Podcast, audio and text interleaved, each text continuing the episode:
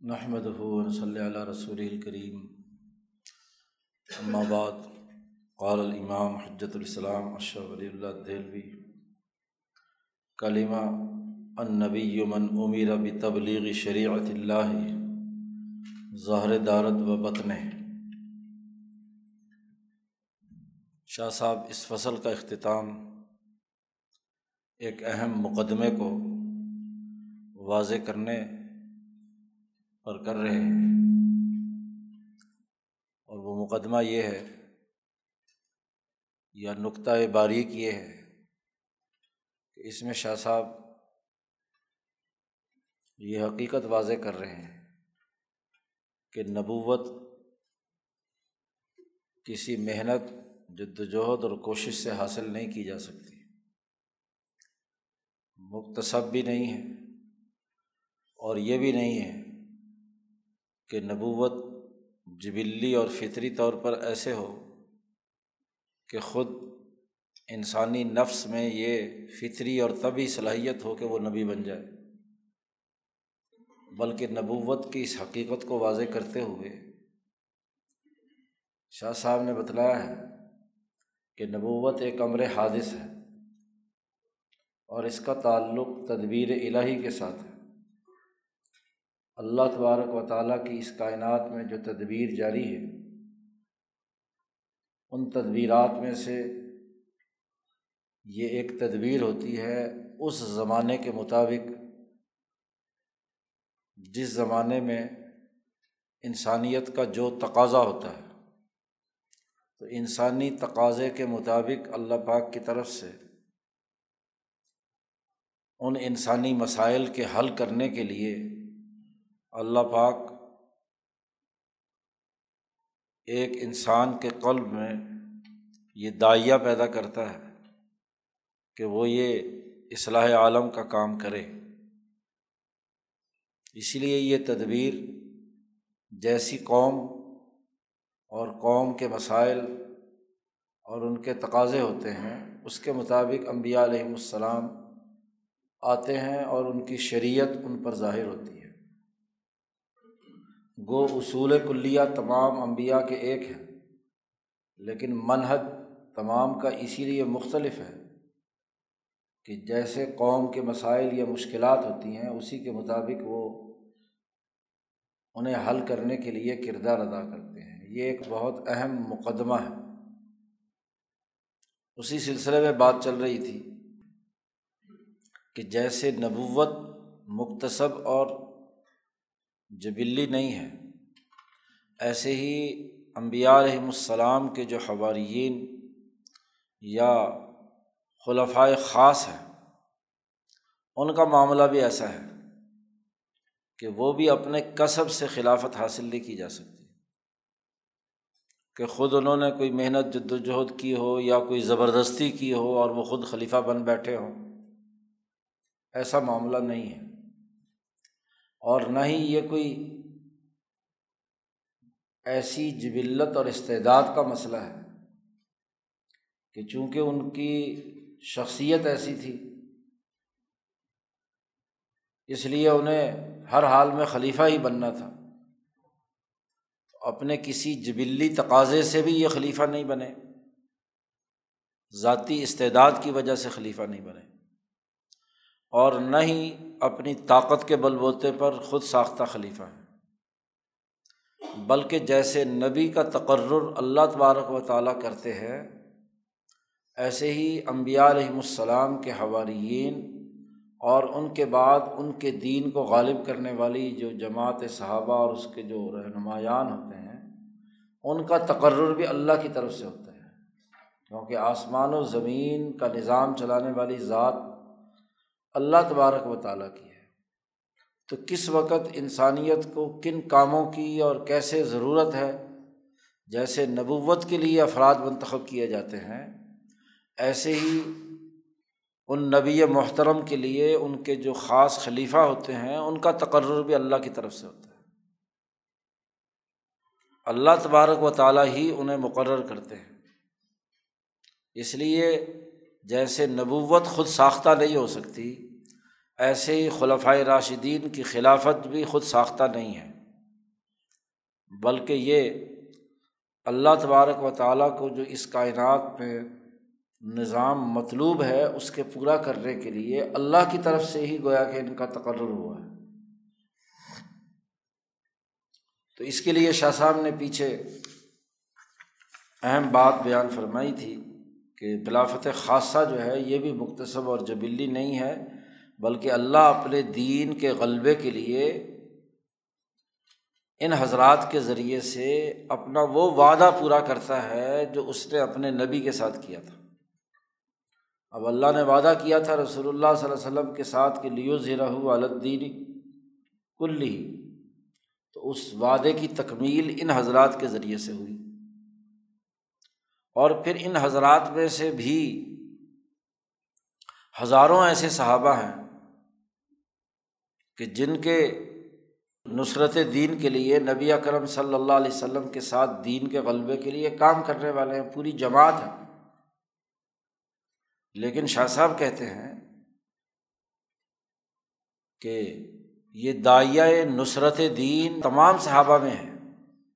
لیکن یہ جو خلیفہ نبی کے ہیں، ابو بکر صدیق، عمر فاروق، ان کی مثال ایسا ہی کہ اس پوری جماعت کا دل ہے۔ اور باقی تمام لوگ جو ہیں، وہ اس کے اعضاء ہیں۔ سب نے یکجان ہو کر لیوزرہ الدین کلی کا کلمے کی تکمیل کی۔ یا ایک اور مثال دی تھی پیچھے کہ ایسے ہی ہے کہ دائیا الہیہ کے ذریعے سے اللہ کی طرف سے جذبہ آیا اور دائیا آیا، جیسے پیغمبر میں آیا تھا۔ تو پیغمبر کے واسطے سے ان کے خلیفہ خاص کے اندر بھی گویا کہ ایک نورانی چراغ جلتا ہے دائیا پیدا ہوتا ہے۔ اور اس چراغ کے چاروں طرف اگر آئینے لگے ہوئے ہوں، تو اس نور کا عکس ان کے دلوں پر پڑتا ہے، ان آئینوں پر پڑتا ہے۔ ایسے ہی خلیفہ خاص جو ہے، اس پر وہ ذات باری تعالیٰ کا نور بواسطہ پیغمبر پڑتا ہے۔ اور پھر اس دائیے سے جو گرد و پیش کی پوری جماعت ہے، ان کے دل بھی روشن ہوتے ہیں۔ جیسے کہ مثال دی تھی پرسوں، حضرت صدیق اکبر کے قلب میں دائیا پیدا ہوا کہ یہ جو اس وقت زکوٰۃ اور نماز میں فرق کر کے ارتداد کے راستے پر چل رہے ہیں ان سے جہاد اور قتال کرنا ضروری ہے۔ حالانکہ عمر فاروق جو نبی اکرم صلی اللہ علیہ وسلم کی صحبت میں رہ کر نصرت دین کے دائیے کے سب سے زیادہ جد وجہد اور کوشش کرنے والے تھے، انہوں نے بھی سوال اٹھایا کہ یہ ایسے کیسے لڑائی ہوگی؟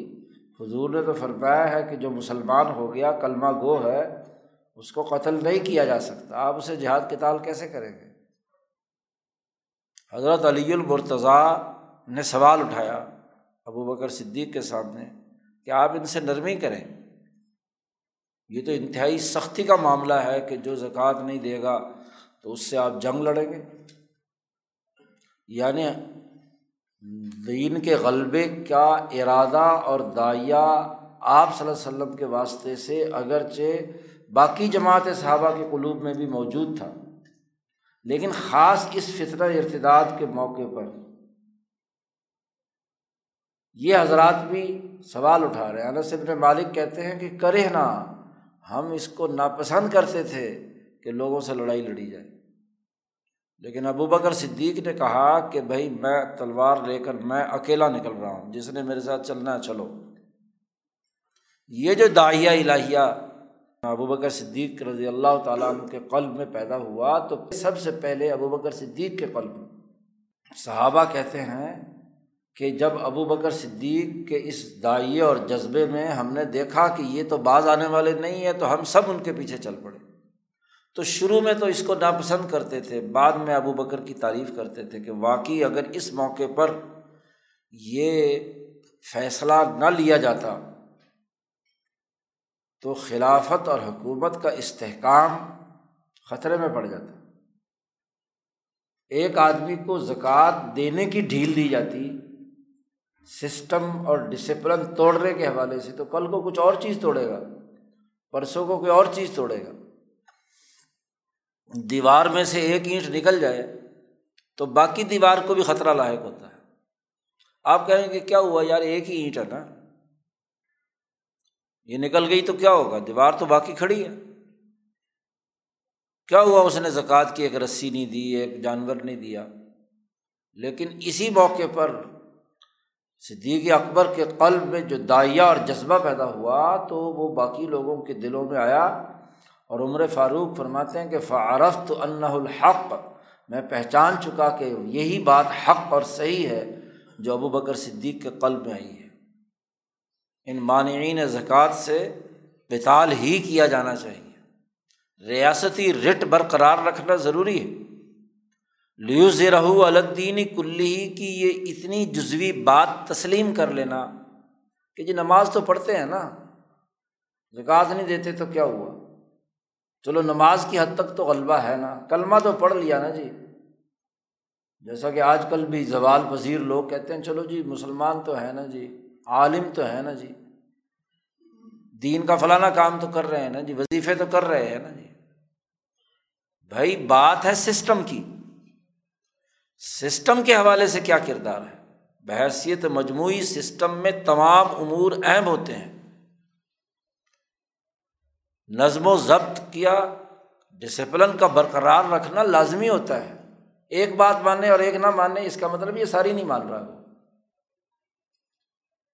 تو یہ وہ ڈسیزن ہے جو ابو بکر صدیق رضی اللہ تعالیٰ عنہ کے قلب میں سب سے پہلے پیدا ہوا اور بواسطہ پیغمبر پیدا ہوا۔ کیونکہ ان کے خلیفہ ہیں نا، ان کے نائب ہیں۔ تو جیسے ابو بکر صدیق نے یہ استقامت دکھائی، اس کے نتیجے میں پورا کا پورا ماحول بدل گیا۔ اور پھر شاہ صاحب کہتے ہیں کہ یہ جو دائیا خلیفہ کے قلب میں پیدا ہوتا ہے یہ حدث قریب الباخذ ایسا اندازہ ہوتا ہے جو بالکل محسوس اور مشاہد کی طرح نظر آ رہا ہوتا ہے کہ اگر یہ معمولی سا رکھنا پیدا ہو گیا اس وقت تو یہ بہت بڑے فساد کا ذریعہ بنے گا۔ تو یہ ایسا اندازہ تھا، ایسا حدث تھا جو قریب الباخذ ایک تو دور کی کوڑی لانا جو کو وہم کہتے ہیں جسے۔ نہیں، یہ ایسا اندازہ تھا جو بالکل بدیہی تھا، محسوس تھا، آنکھوں سے نظر آتا تھا کہ اگر اس ارتداد کے موقع پر جہاں بڑے بڑے قبائل کفر کا ارتکاب کر رہے ہیں، وہاں کچھ مسلمان کہیں گے جی نماز تو پڑھیں گے، روزہ تو رکھیں گے، کلمہ بھی پڑھیں گے، پر زکوٰۃ نہیں دیں گے تو یہ تو بہت بڑا فطرہ پیدا ہو رہا تھا۔ تو یہ حدث قریب الماخذ تھا۔ اس لیے کیا ہے؟ ابو بکر صدیق نے یہ عزم اور ارادہ کیا۔ ایک بات تو یہ سمجھائی شاہ صاحب نے پیچھے۔ دوسری بات یہ سمجھائی کہ جیسے نبوت اور خلافت دونوں چیزیں، اس کا ایک ظاہر ہوتا ہے اور ایک باطن ہوتا ہے۔ نبوت کا بھی ایک ظاہر ہے اور نبوت کا بھی ایک باطن ہے۔ نبی اکرم صلی اللہ علیہ وسلم نے فرمایا لک آیاتن ظہر و بطر ہر آیت کا ایک ظاہر ہے اور ایک باطن ہے۔ اور اللہ کی آیات میں سب سے بڑی آیت خود نبوت ہے۔ اور نبی کی خلافت ہے۔ تو اس کا بھی ایک ظاہر ہے اور ایک اس کا باطن ہے۔ تو شاہ صاحب نے فرمایا، جیسے یہ کلمہ کہ نبی اس کو کہتے ہیں کہ من عمیرہ بھی تبلیغ شریعت اللہ نبی وہ ہوتا ہے جو اللہ کی شریعت کی تبلیغ، ابلاغ اور اس کا سسٹم بنا کر کردار ادا کرتا ہے، اس کا حکم دیا گیا، اسے اللہ کے پیغام کو آگے پہنچاؤ۔ یا یوہر رسول بلغ ما انزل کا میں ربک۔ تو جیسے اس جملے کا ایک ظاہر ہے اور ایک باطن ہے۔ ظاہر دارت و بطن۔ ظاہر او، اس جملے کا ظاہری مطلب یہ ہے کہ رسادین رسا نیدن شریعت است و مردم، کہ جو شریعت اللہ نے وہی کی صورت میں نبی مکرم پر نازل کی ہے، وہ اسے انسانیت تک پہنچا دیں۔ نہ جال جالنا کالا شریعت من العمر فتح ولا تبی احوا ان کی خواہشات کی پیروی نہ کریں، آپ کو جو حکم دیا گیا ہے، اس شریعت کو ان تک پہنچا دے منتقل کر دے اس جملے کا ظاہری مطلب اور مفہوم یہ ہے۔ وہ بطن او اس جملے کا باطن یہ ہے کہ دائیا است قویہ کے درمیان فواد او جوشیدہ است۔ اس جملے کا باطنی مطلب یہ ہے، ان کے دل کی گہرائیوں میں ایک مضبوط دائیا اس نے جوش مارا۔ کہ یہ جو شریعت ہے اس کو غالب کرنے کے لیے وہ تن، من، دھن، ہر چیز قربان کرنے کے لیے تیار ہے۔ انسان کوئی بھی کام اس وقت تک غالب نہیں کر سکتا جب تک کہ اس کے دل میں اس کام کا جذبہ اور دائیا جوش نہ مارے جوش کے بغیر تو دنیا کا کوئی مادی کام بھی نہیں ہو سکتا۔ قلب جوش مارتا ہے۔ تو انسان کھاتا ہے، پیتا ہے، ہلکی پھلکی بھوک ہو تو کون کھاتا ہے؟ اور جب خوب ہاں جی جسم کے اندر چوہے ناچ رہے ہوں اور دل متوجہ ہو کر جوش مارتا ہے کہ چلو جی اب مجھے کچن میں جانا چاہیے، پانی پینا چاہیے، وغیرہ وغیرہ۔ تو دنیا کا کوئی کام بھی بغیر جوش کے نہیں ہوتا۔ اور غلبہ دین باقی انسانوں پر کرنا ہے۔ شریعت کا عملی نظام لوگوں کے دلوں میں پیوست کرنا ہے، تو اس کے لیے بھی جوش چاہیے، دائیا چاہیے، جذبہ چاہیے، ٹھنڈی میٹھی باتیں مان لو مان لو، نہیں مان لو، نہ مان لو، بھائیو، دوستو، آ جاؤ، مسجد میں نماز پڑھ لو۔ تو اس سے کیا ہے؟ تبلیغ ہوتی ہے۔ باطن نہیں ہے۔ مولانا الیاس صاحب رحمۃ اللہ علیہ فرماتے ہیں تو یہ روح تو پیدا کرنے کے لیے میں نے تحریک پیدا کی تھی۔ ورنہ ظاہری نماز کے سارے لوگ کہتے ہیں کہ یہ جذبہ پیدا ہو جائے، یہ دائیا پیدا ہو جائے، دعوت کا دائیا پیدا ہو جائے، ایسا جوش ہو جائے کہ آدمی اس کے بغیر نہ رہے۔ دین کے غلبے کا دائیا اور جذبہ، یہ اگر نہیں ہے تو کام نہیں ہوتا۔ اور جب دل سے جو چیز جوش مارتی ہے تو اس کے اعضاء، اس کی عقل، اس کا جسم، اس کے تمام چیزیں ایک پیج پر آ کر مطلوبہ کام کرتے ہیں۔ تو نبی کے بارے میں جب یہ کہا کہ وہ تبلیغ رسالت کے لیے دنیا میں آتے ہیں، تو ایک تو اس کا ظاہر ہے کہ وہ شریعت کی باتیں پہنچاتے ہیں انسانیت کے سامنے۔ دوسرا اس کا باطن ہے کہ نبی کے قلب میں جوش پیدا ہوتا ہے دائیا الہیہ کے نتیجے میں فوارے کی طرح ان کے قلب سے شریعت اور اس کی تعلیمات کے غلبہ کا کا اثر ظاہر ہوتا ہے۔ پوری قلبی طاقت اور قوت سے اپنے گرد و پیش انسانوں کے دلوں کو مسخر کر کے ان کے دلوں کے اندر وہ منتقل کرتے ہیں۔ یہ کوئی لیکچر تھوڑا ہی ہے کہ جی بس آئے، چونکہ فیس لینی ہے تو پڑھ کر سنا دو، بات ختم۔ جی۔ یہ بیان تقریر کر دی، پینتالیس منٹ کا، چالیس منٹ کا لیکچر دیا، کوئی فیس وصول کی اور اپنے گھر چلے گئے۔ کسی کو سمجھ میں آئے، نہ آئے، مانے، نہ مانے، کوئی بات نہیں۔ یہ نہیں ہے، بلکہ نبی جب تبلیغ کرتے ہیں یا گفتگو کرتے ہیں تو دراصل ان کا دل جوش مارتا ہے کہ جو میں بات کہہ رہا ہوں وہ سننے والوں کے دل و دماغ کے اندر جا کر پیوست ہو اور ان کے اندر بھی یہ دائیا پیدا ہو۔ یہ جذبہ پیدا ہو۔ وہ اپنے جذبات منتقل کرتا ہے اپنے سامعین کے قلوب میں۔ اور اگر اس میں یہ تحریک نہیں ہے تو وہ نبوت کے امور تھوڑا ہی سنجام دے رہا۔ ہے بس واعض ہے۔ تو نبوت کے لیے دوسری بات بات نہیں یہ ہے۔ شاہ صاحب کہتے ہیں، ہم چنی، ایسے ہی وہ کلمہ کہ جس میں کہا جاتا ہے، خلیفہ کسے کہتے ہیں؟ کہ الخلیفہ تو میں یوبشا شریعت نبی فناس خلیفہ وہ شخص ہے کہ جس کے ذریعے سے نبی کی شریعت لوگوں میں پھیلائی جاتی ہے۔ کہ نبی کی شریعت وہ جو نبی کے خلیفہ ہیں وہ لوگوں میں منتقل کرتے ہیں۔ اور وہ یظہر علی یدی ہی معود اللہ تعلی نبی ہی صلی اللہ علیہ وسلم۔ اور خلیفہ وہ ہوتا ہے کہ جس کے ہاتھ سے وہ چیز غالب ہو جس کا وعدہ اللہ نے اپنے نبی صلی اللہ علیہ وسلم سے کیا تھا۔ اس کو خلیفہ کہتے ہیں۔ تو شاہ صاحب کہتے ہیں اس جملے کا بھی ایک ظاہر ہے اور ایک باطن ہے۔ ظاہرش صورت تمشیت است۔ اس کا جو ظاہر ہے وہ یہ کہ وہ جو اللہ کے نبی کی شریعت ہے، اس کا رواج پیدا ہو جائے۔ لوگوں میں پھیل جائے۔ اور اس کا ایک باطن ہے۔ اور وہ باطن یہ ہے کہ وہ مضبوط طاقتور دائیا ہے جو پیغمبر صلی اللہ علیہ وسلم کے واسطے سے اس خلیفہ کے دل پر حکمرانی کرتا ہے۔ اصل دائیا تو رسول اللہ صلی اللہ علیہ وسلم کا ہے۔ کام تو ان کا تھا لیوزر ولدین کلی۔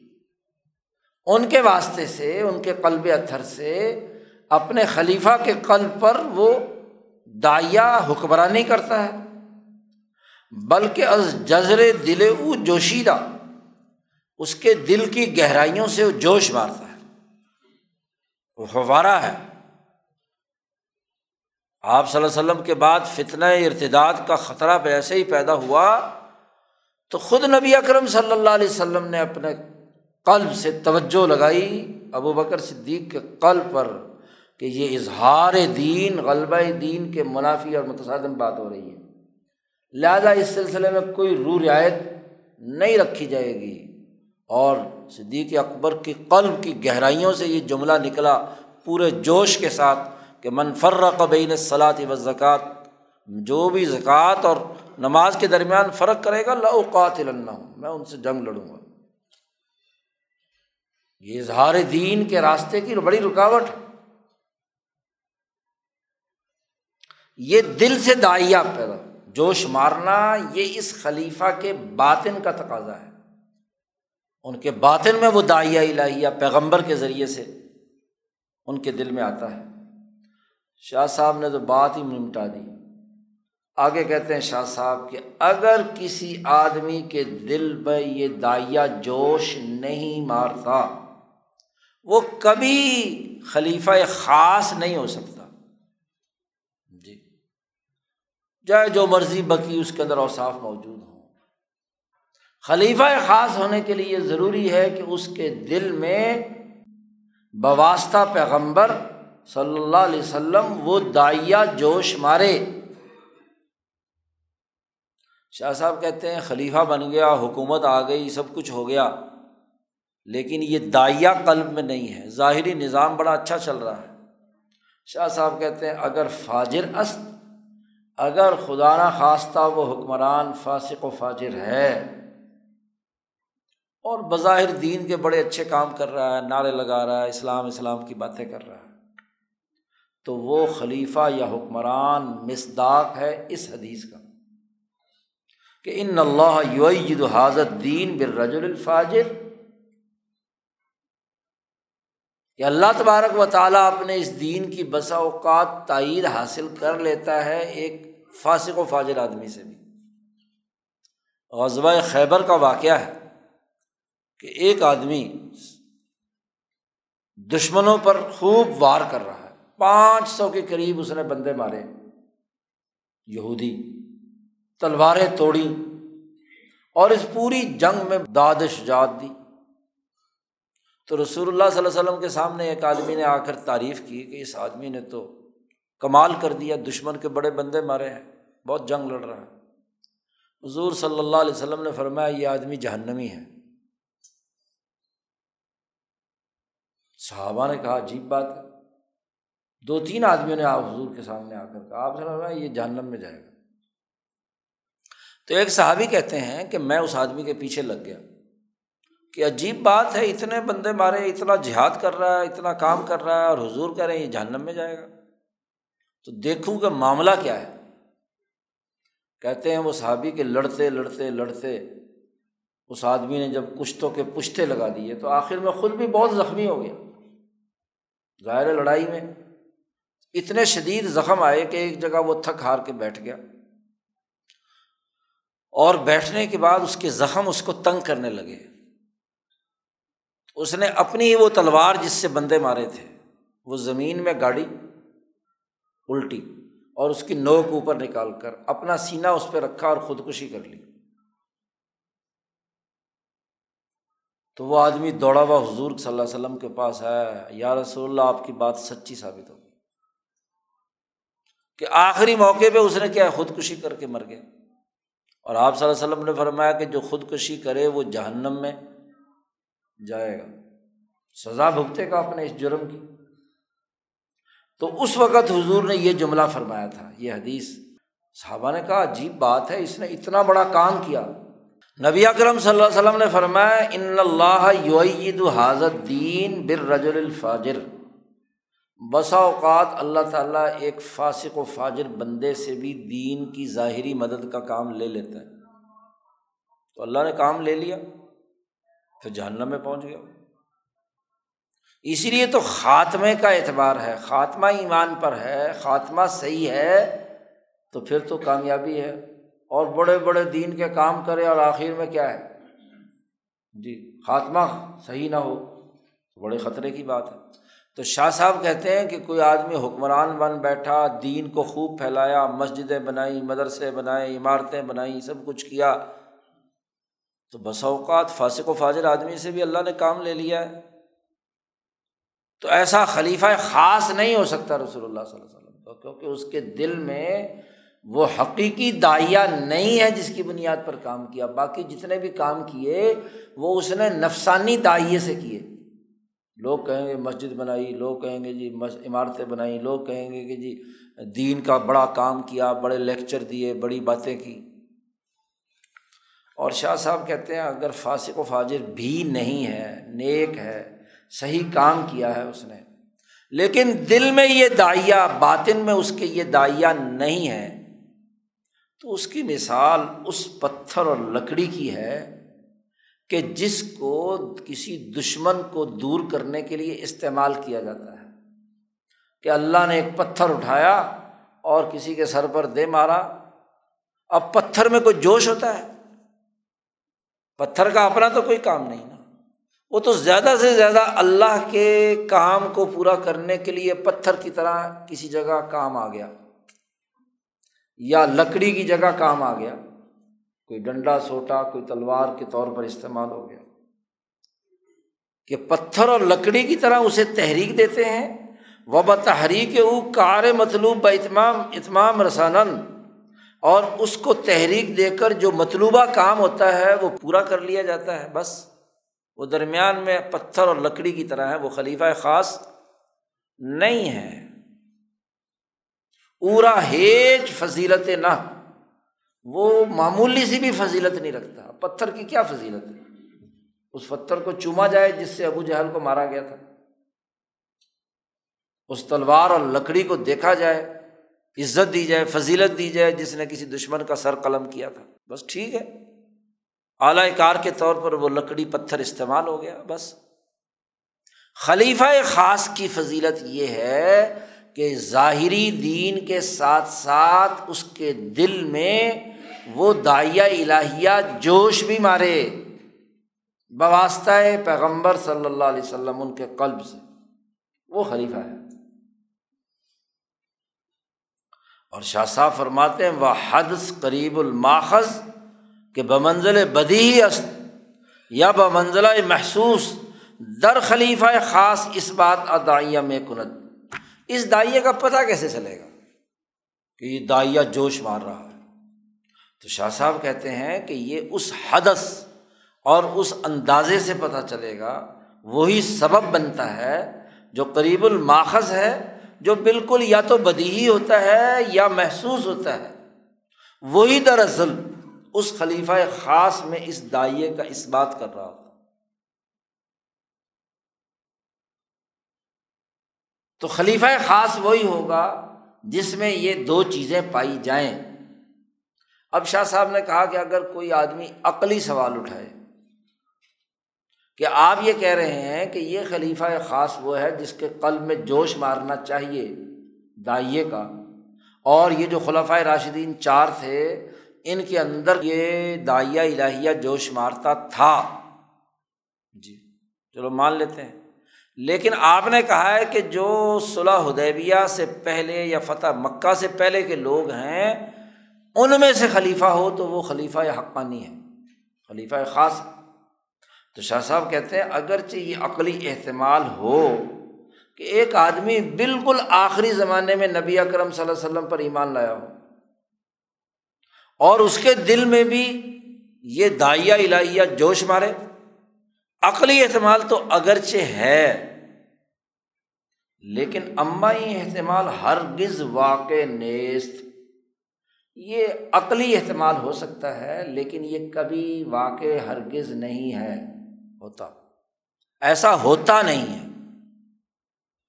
کیونکہ کائنات کا نظام ایک سنت اللہ کے تحت چل رہا ہے۔ ایک طریقۂ کار کے مطابق چل رہا ہے۔ یہاں کائنات کا یہ نظام محض اندازے سے اور محض کسی وقت و اتفاق سے نہیں چل رہا۔ سنت اللہ جاری ہے۔ اس لیے شاہ صاحب حجرت اللہ میں ایک جملہ بار بار دہراتے ہیں۔ کہ لئی صفی دین اللہ جزاف۔ اللہ کے دین میں اندازے، اٹکل پچو ادھر ادھر کے خیالات اور احتمالات نہیں چلتے۔ یہاں تو پوری کی پوری کائنات کا سسٹم ایک طے شدہ نظام کے تحت چل رہا ہے۔ اس کے بتلائے ہوئے طریقۂ کار ہیں، اس کی جاری کردہ سنت اللہ ہے اور ولن تجد علی سنت اللہ تبدیلا۔ اللہ کی سنت میں کوئی تبدیلی واقع نہیں ہوتی۔ عقلی گھوڑے جتنا مرضی دوڑاتے رہو کہ کوئی ایسا ہو سکتا ہے بندہ کہ جو بعد میں مسلمان ہوا ہو اور اس کے دل میں بھی وہ دائیا پیدا ہوتا ہو جو پہلے والے جو اونچے درجے کے لوگ ہیں، ان کے دل میں پیدا ہوا۔ شاہ صاحب کہتے ہیں اس کی وجہ یہ ہے کہ یہ جو دائیا قویہ اللہ کی طرف سے نازل ہوتا ہے سات آسمان کے اوپر سے، جس میں مالا اعلیٰ کی ہمتیں بھی ساتھ ان کا لباس پہنے ہوئے ہوتی ہیں۔ دائیا کے اندر لباس پہنا ہوا ہوتا ہے، دا مالا اعلیٰ کی پوری ہمتیں۔ کیونکہ یہ ارادہ الہیہ ہوتا ہے۔ جو آج سات آسمانوں سے اوپر عرش الہی سے اللہ کی طرف سے آتا ہے، پھر پورے مالا اعلیٰ کی کائنات کی جتنی تنظیمی مینجمنٹ مالا اعلیٰ کی صورت میں ہے، ان کے ارادے اور عزائم بھی اس ارادہ الہیہ کے ساتھ شامل ہوتے ہیں۔ پھر یہ آتا ہے، دنیا میں جس انسان سے جو کام لینا ہوتا ہے، نبی ہو یا اس کا خلیفہ خاص ہو۔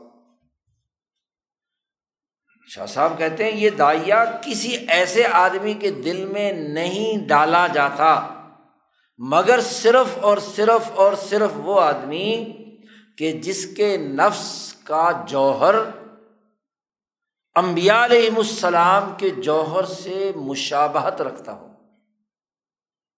کیونکہ اس دائیں کے لیے ایک صلاحیت چاہیے اور وہ صلاحیت یا پیغمبر میں ہوتی ہے۔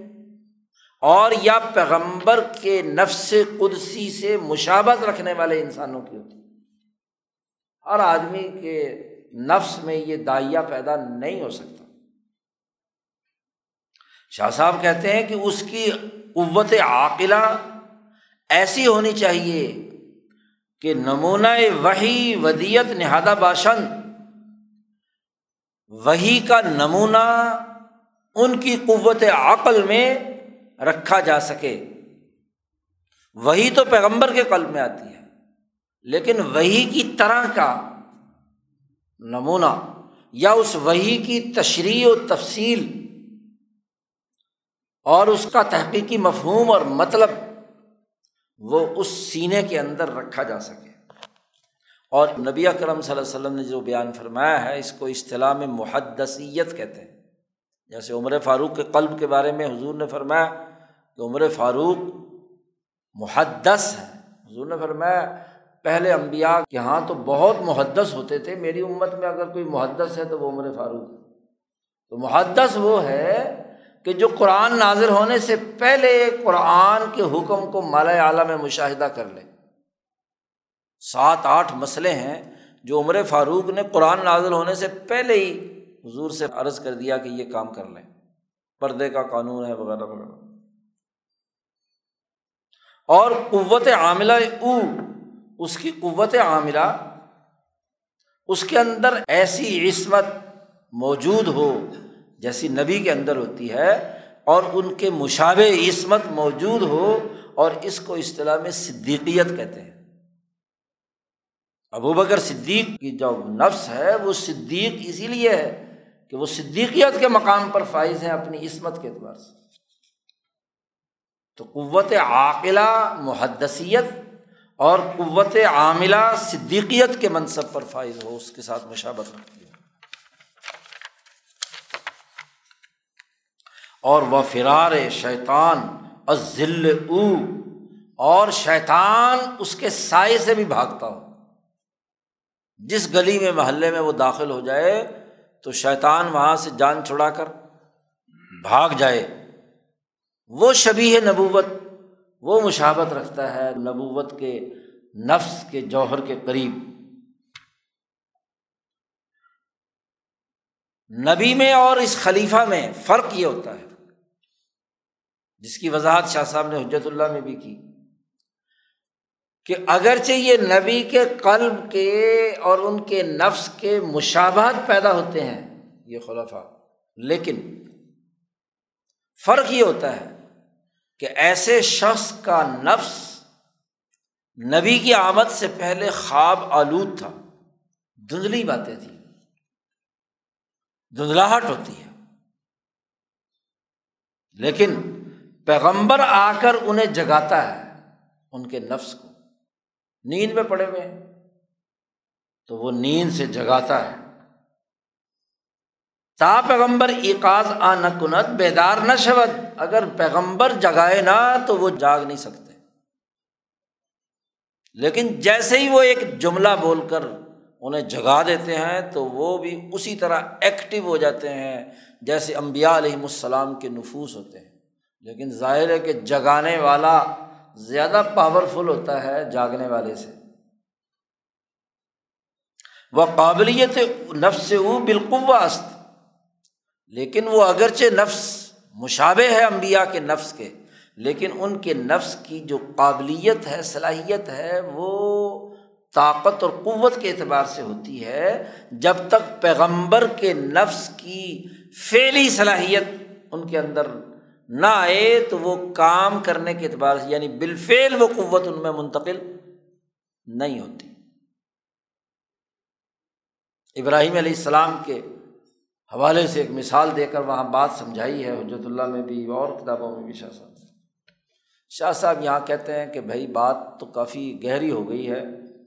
جی شاید تمہیں سمجھ میں آئے یا نہ آئے، لیکن شاہ صاحب کہتے ہیں کہ کلمہ ایست مجملہ۔ یہ بڑی اجمالی بات ہے۔ اس کی بڑی شرح کی ضرورت ہے۔ اس کی تشریح کی ضرورت ہے۔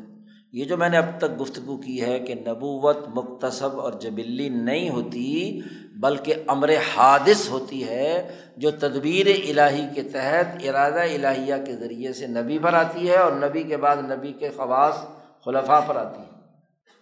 شاہ صاحب کہتے ہیں کہ یہ بڑا مجمل جملہ ہے، اس کی بڑی شرح کی ضرورت ہے۔ یہاں شاہ صاحب نے ایک فارسی کا شعر جو کسی عاشق مزاج نے اپنے معشوق کے لیے کہا تھا۔ کہتا عمر باید کہ یار آید بکنار۔ این دولت سرمد ہما کسرا جہن۔ ایک عمر چاہیے، ساری عمر کا عشق چاہیے۔ پھر کہیں یار سینے سے آ کر لگتا ہے۔ جی۔ یہ دولت ہمیشہ کی دولت جو ہے، ہر کس نہ کس کو نہیں مل جاتی۔ کہ جو چاہے کہے جی میرے دل میں جائے جائیا پیدا ہو گیا۔ تو میں بھی خلیفہ بن گیا۔ یہ خلافت دائیں پیدا ہونے سے نہیں ہوتی، خود ساختہ۔ اس کے لیے تو عمر باید، ایک بہت لمبی عمر چاہیے۔ پھر کہیں جا کر محبوب سینے سے آ کر لگتا ہے، ورنہ تو کیا ہے؟ شاہ صاحب کہتے سال ہا سال باید، سالوں کے سال چاہیے۔ خلیفہ بننے کی کوئی تقریباً آٹھ دس شرطیں آگے شاہ صاحب بیان کر رہے ہیں۔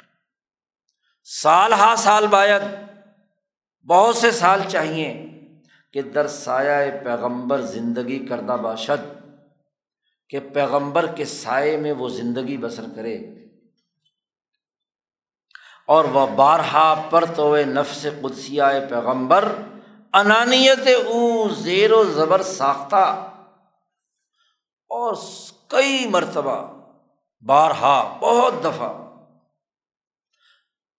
پیغمبر کا مقدس نفس اس انسان کو جو نبی کے ماتحت زندگی بسر کر رہا ہے، اس کے نفس کو زیر و زبر کر دے۔ توڑے، پھوڑے، جیسے چاہے مرضی استعمال کرے۔ وبا رسول اللہ محبت عظیم بہم رسانیدہ باشد۔ اس قدر اس کا امتحان لے، اس کے نفس کا کہ اس کے دل میں رسول اللہ صلی اللہ علیہ وسلم کی محبت پیوست ہو جائے۔ محبت امتحان چاہتی ہے۔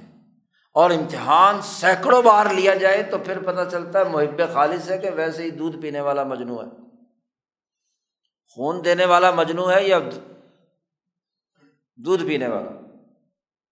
جیسا کہ فرمان ہے کہ لا یومن احدکم حتیٰ اکون احب الہی من نفس ہی و مال ہی و ولد ہی و ناس اجمعین مختلف روایات یہ وہ ایمان کامل ہے کہ اپنا ارادہ، اپنی شخصیت، اپنے تقاضے بالکل فنا کر کے نبی اکرم صلی اللہ علیہ وسلم کے وجود میں ایسا فنا ہو جائے کہ ان کا نفس قدسی جیسے چاہے الٹے پلٹے ادھر ادھر کرے، بس ان کے لیے سراپا محبت بن جائے۔ تو تب جا کر خلافت کا مستحق بنتا ہے دائیا الہیہ جوش مارتا ہے۔ شاہ صاحب کہتے ہیں، ایسے ہی جیسے ایک شدید پیاسے کو ٹھنڈے میٹھے پانی کی ضرورت ہوتی ہے۔ الماء الزلال للعطشان۔ اتنی محبت اس کے اندر پیدا ہو جائے رسول اللہ صلی اللہ علیہ وسلم کی۔ نمبر ایک۔ اور دوسرا نمبر یہ ہے خلیفہ خاص ہونے کے لیے یا تربیت حاصل کرنے کے لیے یا یہ جو دائیا الہیہ ہے اس کے نفس میں جوش مارنے کے لیے۔ یہ ہے کہ اس نے پیغمبر صلی اللہ علیہ وسلم کی مدد میں اپنی جان، اپنا مال، ہر چیز ایسے طریقے سے خرچ کیا ہو کہ کوئی دنیا میں فرض جو ہے اس کا مقابلہ نہ کر پائے۔ جان بھی خرچ کی ہو، مال بھی خرچ کیا نمبر تین وہ تقلید پیغمبر، در تحمل آبائے جہاد، در حق او مرتبہ تحقیق رسیدہ۔ کہ پیغمبر علیہ السلام کی تقلید اور اتباع میں جہاد کی مشقتیں برداشت کرنے کے حوالے سے ایک محققانہ مقام پر، تحقیقی مقام پر فائز ہو چکا ہو کوئی چیز انہوں نے خاطر میں نہ لائی ہو، غلبہ دین اور جہاد کے لیے نبی کے ساتھ کردار ادا کیا ہو۔ در شدائد و مکارے شریک پیغمبر گشتہ۔ وہ نبی اکرم صلی اللہ علیہ وسلم کے ساتھ ہر مشکل، ہر ناپسندیدگی، ہر تکلیف کے وقت میں نبی کے ساتھ کھڑا ہوں۔ وہ آ حوالے سرا گویا بال اصالہ خود برداشت تھا اور وہ تکلیفیں جو نبی پر آئی ہیں، گویا کہ وہ اپنے اوپر اپنے نفس پر جھیل رہا ہے۔ وہ اگر غور سور میں نبی کو تکلیف سے بچانے کے لیے کسی سانپ کے بل کے منہ پر ایڈی رکھتا ہے اور سانپ بار بار ڈستا ہے اور ان کے پاؤں، ان کی ران پر نبی اکرم صلی اللہ علیہ وسلم کا وجود اور جسم مبارک ہے اور وہ اس لیے حرکت نہیں دیتا کہ نبی اٹھ نہ جائے۔ براہ راست خود تکلیف برداشت کرتا ہے۔ اور پھر اگلی شرط، در تہذیب نفس از درجہ صحاب الیمین در گشتہ بر صدر مسند سابقین جا گرفتہ۔ صورت الواقعہ میں اللہ پاک نے جنتیوں کے حوالے سے تین درجے بیان فرمائے ہیں۔ السابقون السابقون، اصحاب الیمین اور عام مقربین۔ مقربین سے اوپر کا درجہ اصحاب الیمین کا اور اصحاب الیمین سے اوپر کا درجہ سابقین کا۔ تو شاہ صاحب کہتے ہیں کہ وہ ایسا آدمی ہو کہ جو اصحاب الیمین میں تو ہو ہی ہو، لیکن اصحاب الیمین میں سے آگے بڑھ کر اپنے نفس کی اتنی تہذیب اور اسے مہذب بنائے کہ وہ سابقین کے مسند کی صدارت تک جا پہنچے۔ یہ بھی شرط ہے خلیفہ خاص کے لیے۔ ایسے ہی نفس قدسیہ پیغمبر بارہا فلو رفتن اعمال منجیا در جوہر نفس این عزیز تجربہ فرمودہ کہ نبی اکرم صلی اللہ علیہ وسلم کے مقدس نفس نے بہت دفعہ تجربہ کیا ہو اس آدمی کے نفس عزیز پر جوہر نفس میں کہ نجات والے اعمال میں یہ کتنا بڑھ کر آگے کام کرنے والا ہے۔ اور یہ بھی تجربہ کیا ہو کہ اس کا نفس ہلاکت خیز ذلیل اعمال کے رنگ سے کتنا بچا ہوا ہے اور اس میں بد اخلاقیوں سے وہ کتنا دور ہے اور سینکڑوں مرتبہ، ہزاروں مرتبہ کر رات و مرات بشارت نجات کہ نبی اکرم صلی اللہ علیہ وسلم نے ان کی نجات کی بشارت دی ہو بہت دفعہ اور ان کو بلند درجات پر کامیابی کی خوشخبری دی ہو۔ وہ خلیفہ خاص بنے گا نبی کا۔ اسی طرح وہ باحوال سنیہ و مقامات عالیہ او اخبار فرمودہ۔ ان کے بہت عمدہ حالات اور بہت اونچے مقامات سے نبی نے لوگوں کو باخبر کیا ہو کہ یہ اتنا اونچا آدمی ہے۔ و شرف و عظمت وے و لیاقت او بخلافت قولن و فعلن از آ حضرت صلی اللہ علیہ وسلم تراوش نمودہ۔ اور اس خلیفہ کی عظمت، اس کی بزرگی، اس کی مہارت اور لیاقت خلافت کے حوالے سے۔ زبانی طور پر بھی اور عملی طور پر بھی وہ بھی نبی اکرم صلی اللہ علیہ وسلم سے ظاہر ہوئی ہو۔ تو وہ خلیفہ خاص ہوگا۔ مثل ای کست قابلیت یہاں پیدا کردہ است۔ ان تمام چیزوں کے نتیجے میں اس میں وہ اس طرح کی قابلیت پیدا ہونے کی بات ہے۔ ایسے آدمی کے قلب کے اندر ہی دائیا الا نازلہ الفوق صبر اسماوات مختصیہ الوان مالا اعلیٰ در جوہر نفس خود نفس خود تحمل کنت۔ ایسا آدمی ہے جس میں یہ ساری شرطیں پائی جائیں۔ تو پھر وہ دائیا الہیہ نازل ہوتا ہے جو سات آسمان سے اوپر سے آتا ہے، مالا اعلیٰ کے رنگ سے رنگین ہوتا ہے اور اس کے نفس کے اندر ٹکانا پکڑتا ہے۔ ایسا پاک صاف ستھرا قلب ہوگا، نفس ہوگا تو اسی میں آئے گا نا وہ رنگ، وہ دائیا اور کسی کے نفس میں کیسے آ سکتا ہے؟ وب آ دائیا پھر اس دائیں کے نتیجے میں وہ پیغمبر کے دین کو فروغ دینے اور پیغمبر سے جو اللہ نے وعدہ کیا ہے، اس وعدے کے پورا کرنے کے لیے وہ خلیفہ کردار ادا کرتا اور اللہ پاک فرماتے ہیں کہ یہ بھی کمائی سے حاصل نہیں ہو سکتا۔ ظالی کا فضل اللہ یوتی ہی شاہ یہ بھی اللہ کا فضل ہے، جس کو چاہے دیتا ہے۔ کوئی کہے کہ جی مجھے کیوں نہیں دیا فلاں کو کیوں دیا فلاں کو دیا۔ یہاں بیٹھ کر فیصلہ کرنے لگے کہ جی یہ فلاں کو ہونی چاہیے تھی، خلافت فلاں کو ہونی چاہیے تھی، خلافت پر جھگڑے۔ یہ تو اللہ کا فضل ہے، جس کو چاہے دیتا ہے۔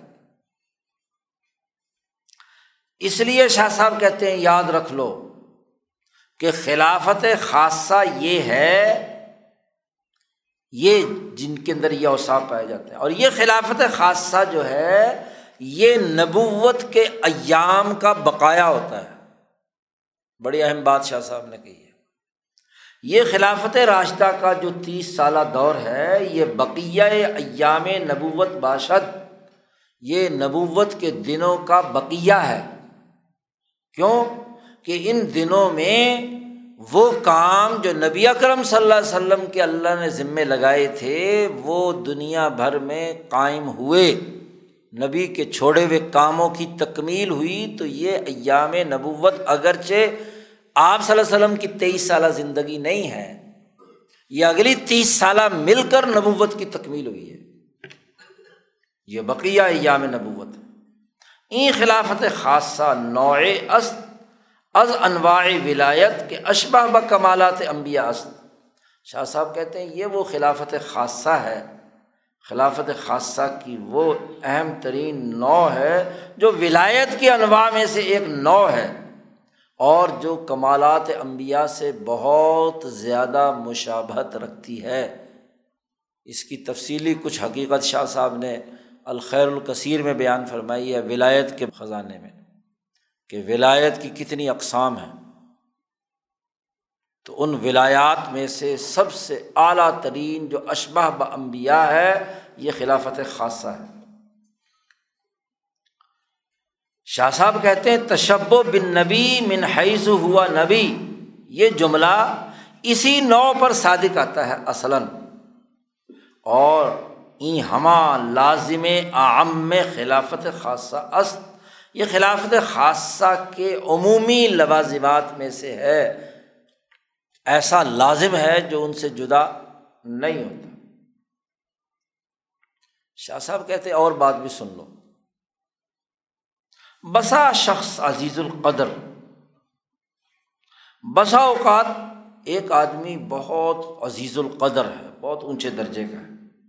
اور اس حوالے سے اونچے درجے کا ہے کہ ثوابق اسلامیہ وہ غیر ہما دارت وہ اول دن سے مسلمان ہوا۔ اور تمام زمانوں میں وہ ساتھ ساتھ رہا۔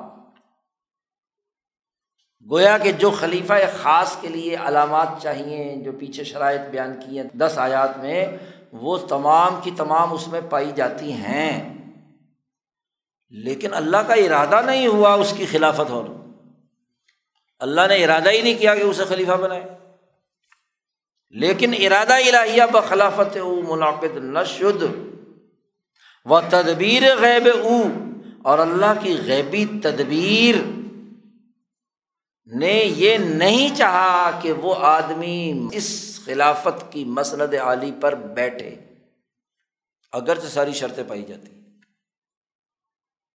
یہ تو کوئی ضروری نہیں ہے کہ ساری شرطیں پائی جاتی ہوں۔ مثلاً پندرہ سو لوگ تھے غسلہ ادیبیہ کے موقع پر، اور اکثریت وہ تھی جن کے اندر باقی ساری خصلتیں پائی جاتی تھیں۔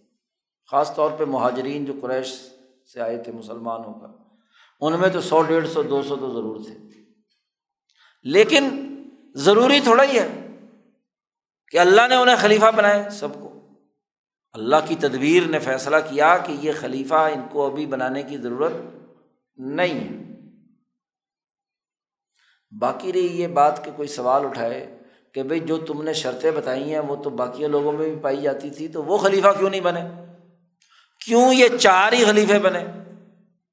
تو شاہ صاحب کہتے ہیں وہ سبب تخصیص بعض کاملہ ب ارادہ الہیہ اللہ کے ارادے میں بعض کاملوں کو خلیفہ بنایا جاتا ہے اور بعض کامل ہونے کے باوجود خلیفات کے منصب پر نہیں پہنچتے۔ یہ معاملہ اس قبیلے سے نہیں ہے کہ ہم انسانوں کو علم اس کا احاطہ کر سکیں۔ کیونکہ یہ تو اللہ کے علم کی اور تدبیر کی بات ہے۔ تو اللہ کی اس تدبیر کی بات کا ہم ادراک کیسے کر سکتے ہیں؟ یہ ان علوم میں سے نہیں ہے کہ علوم بشر، محیط، آتوانت شد یہ ایسے ہی ہے کہ مفہمین تو بہت سارے ہوتے ہیں، لیکن ان مفہمین میں سے بعض کو نبوت عطا کی جاتی ہے۔ محدثیت سب میں تھی مثلاً مفہم بھی تھے۔ لیکن نبوت تو ایک ہی کو ادا کی گئی۔ جی۔ تو جیسے ہم اس کا ادراک نہیں کر سکتے کہ کیوں موسا علیہ السلام اصل نبی تھے اور ان کا دو سال بڑا بھائی ہارون ان کے تابع نبی تھے۔ یہ اس کا ادراک ہم نہیں کر سکتے، یہ اللہ کا فیصلہ ہے۔ جی بہت سے صلاحیتوں والے برابر تھے۔ کیوں ابو بکر صدیق پہلے خلیفہ بنے؟ کیوں عمر دوسرے خلیفہ بنے؟ کیوں عثمان؟ ہاں جی تیسرے خلیفہ بنے؟ کیوں حضرت علی کا چوتھا نمبر لگا؟ ان کا پہلا نمبر کیوں نہیں لگ گیا؟ یہ علم اللہ جانے۔ انسان کے علم کا احاطہ کرنا ممکن نہیں ہے۔ اللہ کی مرضی؟ شاہ صاحب کہتے ہیں کہ یہ نہیں ہے کہ ازاں قبیل نیز کے ادرا کے عامہ پیرامون آ گردد۔ اس پورے ماحول اور اس کے ارد گرد تک عام لوگوں کا ادراک وہاں تک پہنچ پائے، ان کے تو خیال میں بھی یہ بات نہیں آ سکتی۔ لہذا اس پر بحث نہیں کی جا سکتی۔ تدبیر الہی نے خود فیصلہ کیا۔ کہ ان میں سے کسے نبی بننا ہے اور کسے نبی کا خاص خلیفہ بننا لیکن ایک بات طے شدہ ہے کہ اس تدبیر الہی کا ادراک ہم تو نہیں کر سکتے۔ لیکن ہم جو کچھ وقوع پذیر ہوا ہے، اس کی روشنی میں فضیلت کے کچھ بنیادی اسباب کا تعین کر سکتے ہیں۔ اللہ آ کے ان شخص منصوب، مستخلف را دو نو افضلیت است۔ بس جمی رائیت۔ یہ جسے خلیفہ بنایا گیا ہے، یہ دو پہلوؤں میں باقی تمام لوگوں سے سب سے زیادہ افضل ہوتا ہے۔ نمبر ایک تو یہ کہ جس کا پتہ خلیفہ بننے کے بعد لگتا ہے یک بعد استخلاف۔ اس لیے کہ وہ ایسا خلیفہ ہے کہ ریاست عالم اورا عطا فرمودن۔ اسے تمام جہان کی، تمام انسانوں کی کا اقتدار اعلیٰ اسے عطا کیا جاتا ہے، نہ غیر اورا۔ اس کے علاوہ لوگوں کو، تمام لوگوں کا، پوری جماعت کا سربراہ، پوری جماعت ان کے ہاتھ پر بیت کرے، ان کی بات مانے۔ ایک تو یہ ہوتی ہے۔ اور دوسری بات یہ ہوتی ہے، اسی کے ساتھ، اسی کا دوسرا جز وہ قائم مقام پیغمبر اورا گردانی دن، نہ غیر او۔ اور خلیفہ بننے کے بعد سب لوگ یہ سمجھتے ہیں کہ یہ پیغمبر صلی اللہ علیہ وسلم کا قائم مقام۔ ابو بکر صدیق خلیفہ بنے تو تمام لوگوں نے، بشمول حضرت علی رضی اللہ تعالیٰ عنہ، تمام نے انہیں پیغمبر کا قائم مقام سمجھا۔ ان کی اطاعت کی، ان کی بات مانی۔ نمبر دو ایک دوسری بات جو ہے خلیفہ بننے سے پہلے، اور وہ یہ ہے کہ فعل الحکیم اللہ یخلو عن الحکمہ، حکیم کا کوئی بھی کام حکمت سے خالی نہیں ہوتا۔ تو اللہ تبارک و تعالیٰ نے خلافت سے پہلے اگر کسی کے بارے میں یہ بات واضح کی ہے، پیغمبر نے اپنے قول سے، اپنے فعل سے، کوئی گفتگو سے بیان کر دی۔ وہ عام بہ نسبت غیر مستحقین خلافت فضل کلی است، کہ باقیوں کے مقابلے میں جتنے غیر مستحق کے خلافت ہیں، اس کے اعتبار سے تو وہ فضیلت کلی رکھتا ہے۔ یہ بات تو طے ہے۔ حتیٰ کہ وہ لوگ جو مستحقین خلافت بھی ہیں، اور وہ مستحقین خلافت کہ جو پیغمبر کے اصحاب کا خلاصہ ہے، وہ ان پر فضل جزی رکھتا ہے۔ جزوی فضیلت رکھتا ہے۔ اور ایسی جزوی فضیلت رکھتا ہے جو دراصل فضل کلی کے حکم میں ہے۔ وہ ان سے بھی فائق تر ہوتا ہے۔ اس لیے مخصوص صحابہ فرماتے ہیں کہ حضور صلی اللہ علیہ وسلم کے زمانے میں جب ہم ان صحابہ کی نمبرنگ کرتے تھے تو کہتے تھے کہ ابو بکر کا پہلا نمبر، پھر عمر کا نمبر، پھر عثمان کا نمبر، پھر علی کا نمبر۔ تو پہلے سے یہ ترتیب لوگوں کے دماغوں میں تھی۔ اور اسی کے مطابق سینکڑوں حدیثیں پیچھے صاحب نے نقل کی ہیں، جن میں بتلایا ہے۔ شاہ صاحب فرماتے ہیں، وہ اگر سوائے تمکن شخص در حسن سیاست و تعلیف قلوب مسلمین دیگر وصف نہ باشد، ایسا خلیفہ خاص اس کو اگر حکومت ملے اور وہ حسن سیاست اچھی سیاست کا نظام نظم و نسق قائم کیا، پوری قوم، پوری انسانیت، پوری امت کا، اور مسلمانوں کے دلوں کو جوڑ کر رکھا ایک اجتماعیت کے تحت۔ یعنی پارٹی کی اجتماعیت کو برقرار رکھنا اور پارٹی کے ذریعے سے کل انسانیت کی اچھی سیاست کرنا، یہ دو وصف اگر پائے جائیں اور کوئی وصف نہ بھی ہو تو یہی دو وس آہم بسیار اس تحمل دائیا و وجود اعلی کلیمت اللہ، بردست این شخص اصل است و لوازم دیگر فرا دو بنیادی کام۔ کسی بھی خلیفہ کا بڑا بنیادی کام یہ ہے کہ وہ اپنی جماعت جو نبی چھوڑ کر گئے ہیں، پوری جماعت کی اجتماعیت کو یکجان رکھے، اس میں افطراک اور انتشار پیدا نہ ہو۔ اور دوسرا یہ کہ وہ انسانوں کی سیاست بہت عمدہ طریقے سے جان، مال، عزت، آبرو کا تحفظ اور ان کے مسائل کے حل کرنے کی صلاحیت کا مظاہرہ کرے، یہ سب سے اونچے درجے کی فضیلت ہے۔ باقی لوازم خلافت کم زیادہ ہو سکتے ہیں۔ کہو کہ جی ولایت میں، روحانیت میں، فلانے میں، فلانا بڑا بڑا ہوا ہے، عبادت میں، نوافل میں، ہو سکتا ہے دوسرے لوگ بڑے ہوئے ہوں۔ لیکن خلافت کے لیے یہ دو کام بڑے لازمی اور ضروری ہیں۔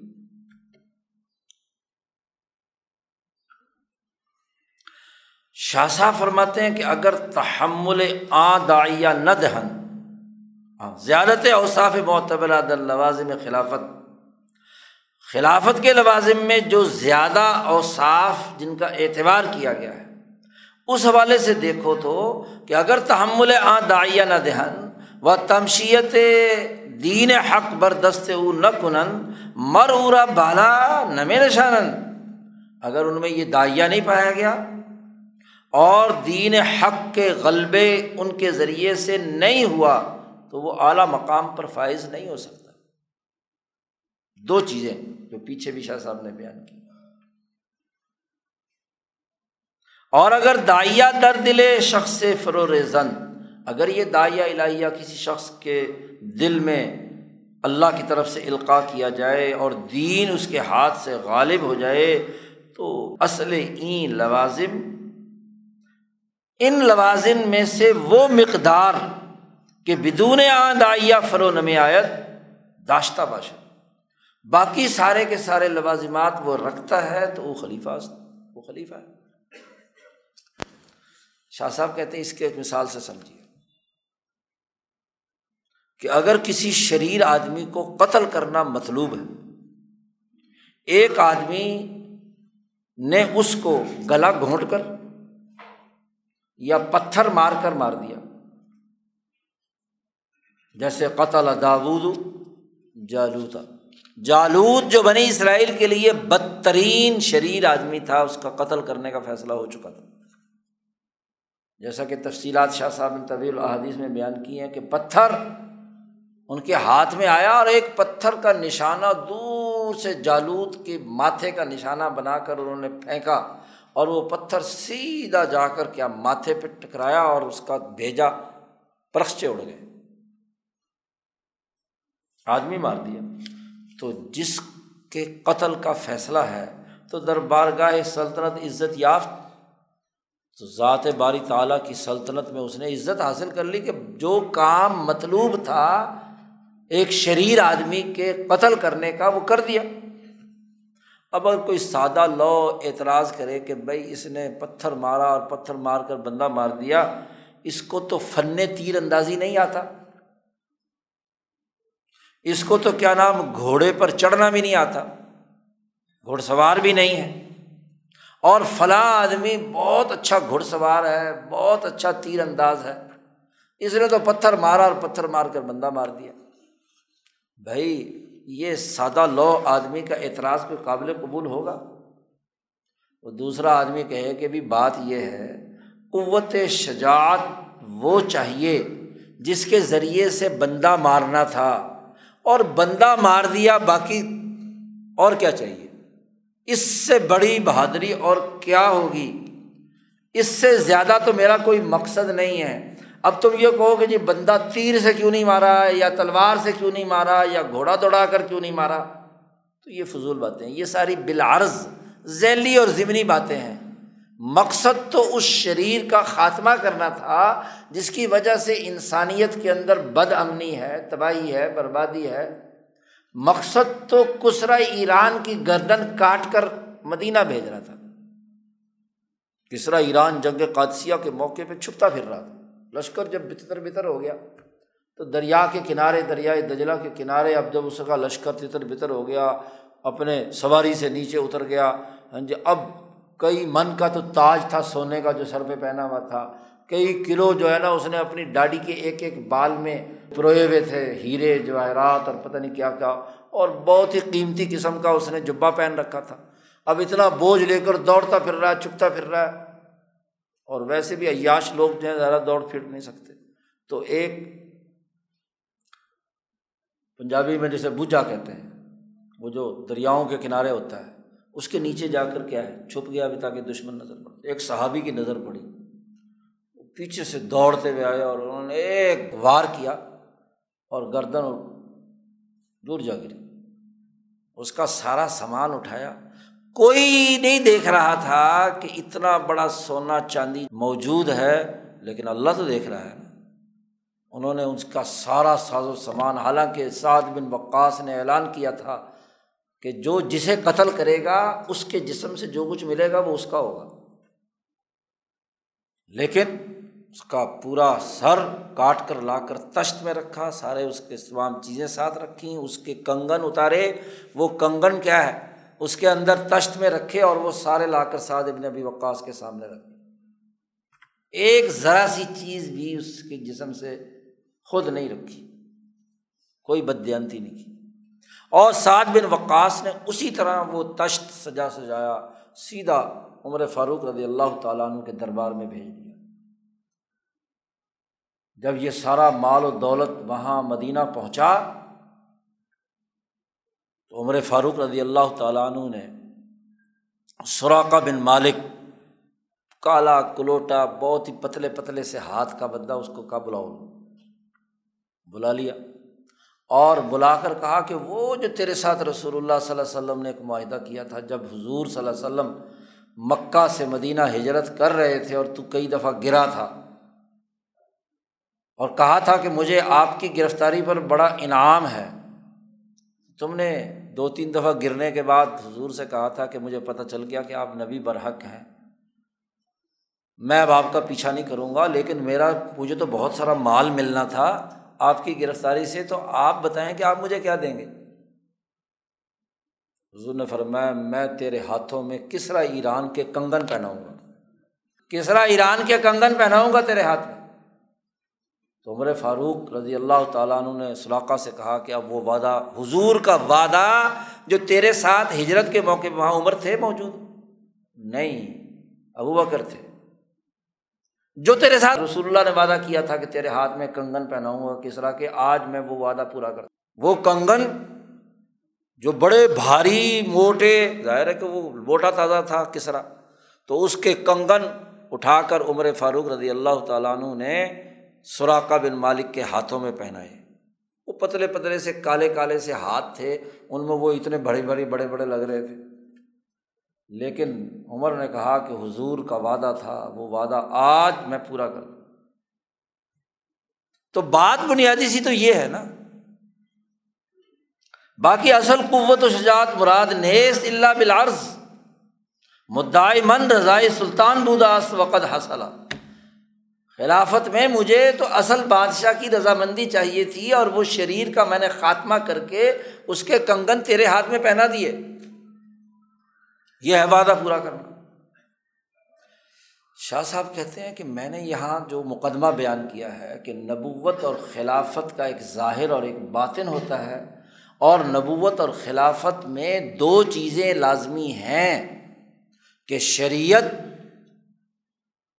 کا فروغ اور اس کے ساتھ ساتھ دائیا الہیہ کا پیدا ہونا اور نبوت اور خلافت دونوں انسانیت کے اس دور کے تقاضے کے مطابق اللہ کی طرف سے مقرر ہو کر آتے ہیں۔ یہ جو میں نے مقدمہ بیان کیا ہے، شاہ صاحب نے فرمایا کہ یہ میرا مقدمہ سننے کے بعد کسی کے دماغ کے اندر کچھ سوالات پیدا ہوں۔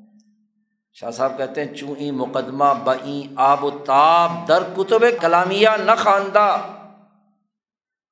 یہ جو میں نے مقدمہ بیان کیا ہے، علم الکلام کی کتابوں میں اتنی تفصیل کے ساتھ اور اتنی وضاحت کے ساتھ تم نے لکھا، دیکھا نہ ہو، تو تمہارے اندر یہ خیال آ سکتا ہے، تمہیں وحشت ہو سکتی ہے تیرے دل میں کہ یہ شاہ صاحب نے کہاں سے اپنی باتیں بیان کرنا شروع کر دی۔ یہ دائیا الہیہ کی شرط کہاں سے لگا دی؟ ظاہری خلافت کی باتیں تو ہم نے کتابوں میں پڑھی تھیں، تو یہ شاہ صاحب ایک نئی شرط لگا رہے ہیں کہ اس کا ایک باطن ہوتا ہے اور وہ دائیا الہیہ ہوتا ہے، پھر وہ خلیفہ خاص ہوتا ہے۔ تو شاہ صاحب کہتے ہیں، لہٰذا میں خواہم اس لیے ہم چاہتے ہیں کہ اپنے اس مقدمے کو ثابت کرنے کے لیے کچھ دلائل تمہارے سامنے پیش کریں۔ نبی اکرم صلی اللہ علیہ وسلم کی چند صحیح احادیث بطور گواہ کے پیش کریں، لکھ دیں تاکہ یہ جو بات میں نے بیان کی ہے، یہ سو فیصد درست ہے۔ اس کی حقیقت تمہیں سمجھ میں آ جائے۔ شاہ صاحب کہتے ہیں، ہم نے جو شروع میں کہا تھا کہ جس دور میں کسی انسانی جماعت میں جس درجے کی گمراہی اور جہالت اور بد اعتقادی ہوتی ہے ذات باری تعالیٰ کے بارے میں، اسی کے مانند رسول بھیجا جاتا ہے۔ یہ جو ہم نے پہلے بات کہی تھی نا، مانند آ اقتضام میں کنت با سے رسول رہا۔ تو یہ ملت کے بدیہیات میں سے ہے۔ بالکل واضح باتوں میں سے ہے۔ خود اللہ پاک فرماتے ہیں لتن زیرا قوم ما ان زیرا آبا اہم فہم غافلون۔ مکے والوں کے بارے میں کہا کہ اس قوم کو اے محمد صلی اللہ علیہ وسلم آپ ڈرائیں کہ جن کے آبا و اجداد کو اس سے پہلے کبھی ڈرایا نہیں گیا اور وہ غفلت میں پڑے تو اسماعیل علیہ السلام سے لے کر نبی اکرم صلی اللہ علیہ وسلم تک درمیان میں کوئی پیغمبر آیا تھا یہاں؟ نہیں۔ تو مکے والوں کی جیسی حالت تھی، اس کے مطابق رسول اللہ صلی اللہ علیہ وسلم کو کیا نبی بنا کر بھیجا؟ صورت یاسین کی عیسائیت سے ثابت ہوا۔ اور حدیث ایاس برحمار المجاہی جو کئی دفعہ پیچھے تفصیلی حدیث گزر چکی ہے، اس میں بھی اللہ تبارک و تعالیٰ کی بات نقل کرتے ہوئے نبی اکرم صلی اللہ علیہ وسلم فرماتے ہیں کہ ہر وہ مال جو میں نے کسی بندے کو دیا ہے، وہ حلال ہے۔ میں نے اپنے بندوں کو نیک پیدا کیا تھا حنفا پیدا کیا تھا، سب کے سب کو۔ پھر شیطان آئے، انہوں نے ان کو اپنے دین سے بدکایا اور جو میں نے حلال قرار دیا تھا اسے حرام بنا دیا اور انہوں نے ان کو حکم دیا کہ میرے ساتھ شرک کریں کہ جس پر میں نے کوئی دلیل نہیں اتاری۔ پھر یہ اس حدیث میں الفاظ ہیں کہ ان اللہ نظر العرضی فواقع ہوں عرب ہوں عجم ہوں اللہ تعالیٰ زمین والوں پر نظر دوڑائی تو اللہ کو سخت غصہ اور ناراضگی ہوئی عربوں اور اجمیوں پر۔ اور پھر اللہ نے فرمایا، انما باستو کا میں نے تجھے محمد صلی اللہ علیہ وسلم بھیجا ہے، اس لیے وہ اب تلیا بھی کا کہ آپ کا امتحان لوں اور ان کا آپ کے ذریعے سے امتحان لوں۔ یہ روایت پیچھے گزر چکی ہے۔ تو یہاں اللہ تبارک و تعالیٰ حدیث قدسی میں فرما رہے ہیں کہ نبی کی بیست کا مقصد اربوں اور اجمیوں پر اللہ کے غضب کا نتیجہ تھا۔ ان کو راستے سے ہٹانے کے لیے، دین کے غلبے کے لیے ہم نے رسول اللہ صلی اللہ علیہ وسلم کو بھیجا۔ تو یہ دلیل موجود ہے۔ تو نبی آتے ہیں جب بنی آدم میں جس چیز کا تقاضا ہوتا ہے اس کے مطابق یہ مقدمہ ثابت ہو گیا، قرآن سے بھی، حدیث سے بھی۔ دوسری بات ہم نے ذکر کی تھی کہ جب اللہ فیصلہ فرماتے ہیں کسی انسانیت کی رہنمائی کے لیے تو قضائے الہی پہلے مالا اعلیٰ میں آتی ہے۔ اللہ کا یہ فیصلہ مالا اعلیٰ میں آتا ہے۔ تو اس کے شواہد میں سے وہ حدیث ہے جس کا تعلق القائے محبت سے ہے۔ اب حرا روایت کرتے ہیں، امام مالک روایت کرتے ہیں، بخاری وغیرہ تمام میں یہ ہے کہ رسول اللہ صلی اللہ علیہ وسلم نے فرمایا کہ اللہ جب کسی بندے سے محبت کرتا ہے تو اللہ جبریل کو بلاتا ہے۔ ادھر آؤ۔ جبرائیل سے کہتا قد احبب تو فلان میں فلاں بندے سے محبت کرتا ہوں، تم بھی اس سے محبت کرو۔ چنانچہ جبرائیل محبت کرنے لگتے ہیں۔ پھر جبرائیل آ کر آسمان میں اعلان کرتے ہیں کہ اللہ فلاں بندے سے محبت کرتا ہے، تم سب محبت کرو۔ تو سارے آسمان کے فرشتے اس سے محبت کرنے لگتے ہیں۔ پھر وہاں سے وہ آ کر ملئے صافل میں اعلان ہوتا ہے اور پھر پوری زمین میں اس کو قبولیت حاصل ہوتی ہے۔ تو اس حدیث میں واضح طور پر ہے کہ اللہ کی قضا سب سے پہلے ملئے اعلیٰ میں آتی ہے۔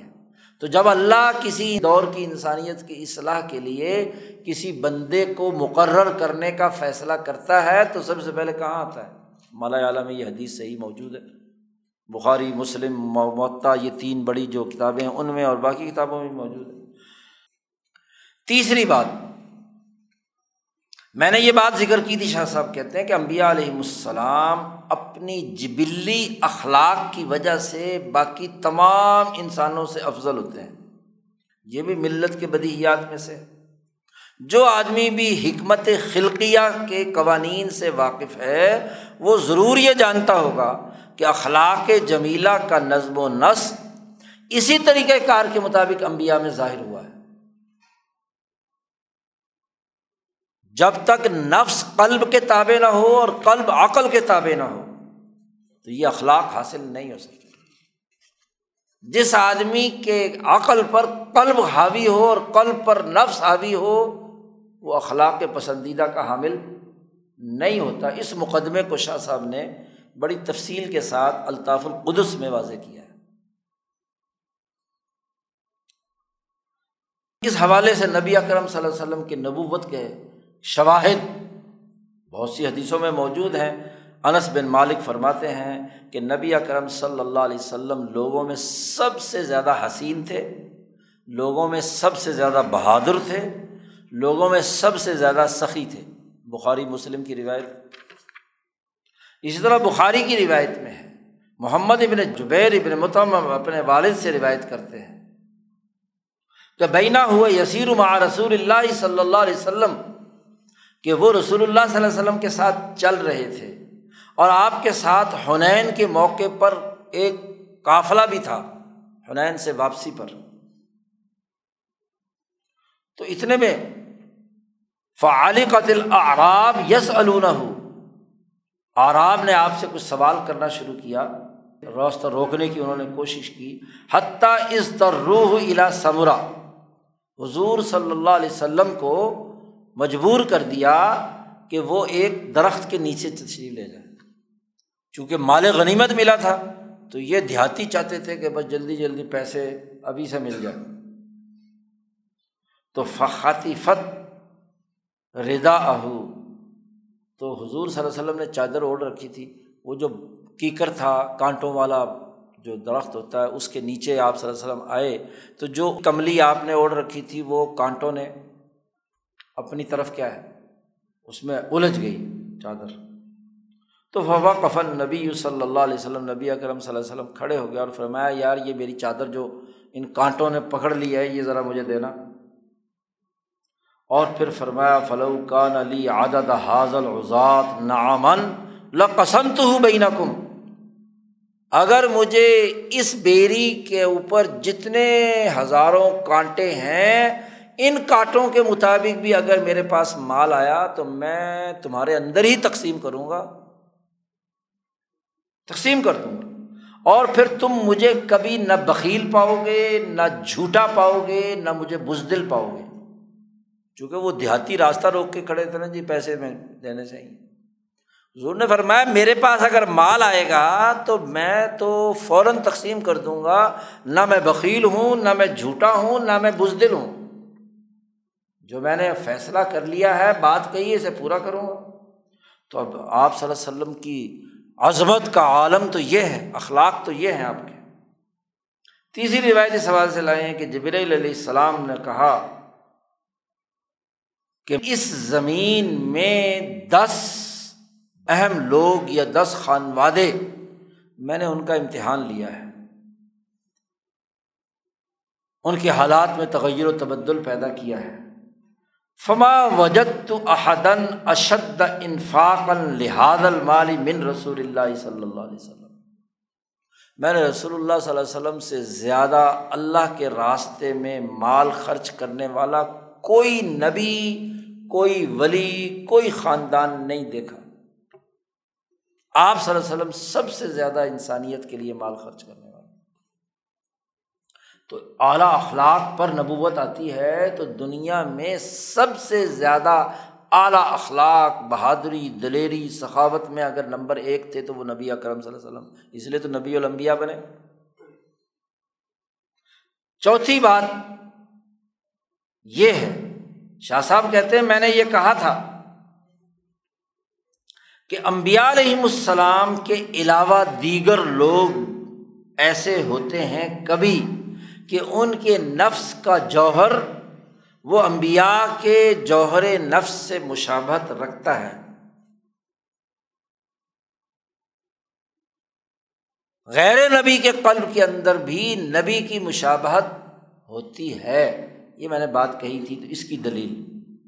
پہلی حدیث لائے ہیں کہ نبی کرم صلی اللہ علیہ وسلم نے فرمایا کہ ایک سچے مومن کا خواب نبوت کے چھیالیسویں حصوں میں سے ایک حصہ ہوتا ہے۔ تو یہ مشابت ہوتی ہے تو سچا خواب آتا ہے نا؟ تو اس کو نبوت کے چھیالیس حصوں میں سے ایک حصہ قرار دیا ہے۔ تو غیر نبی ہے نا؟ جس کو خواب آئے رو المومن کی بات کی ہے۔ اسی طرح نبی کرم صلی اللہ علیہ وسلم نے فرمایا کہ اچھی عادات و اطوار اسمت الصالح جزم من خمسط معاشرین جزم من النبوتی نبوت کے پچیس حصوں میں سے ایک حصہ ہے اچھے عادات و اطوار کا ہونا۔ اس کی تشریحات شاہ صاحب نے البدر الباضغ میں کی ہیں۔ سمت الصالح کیا ہے؟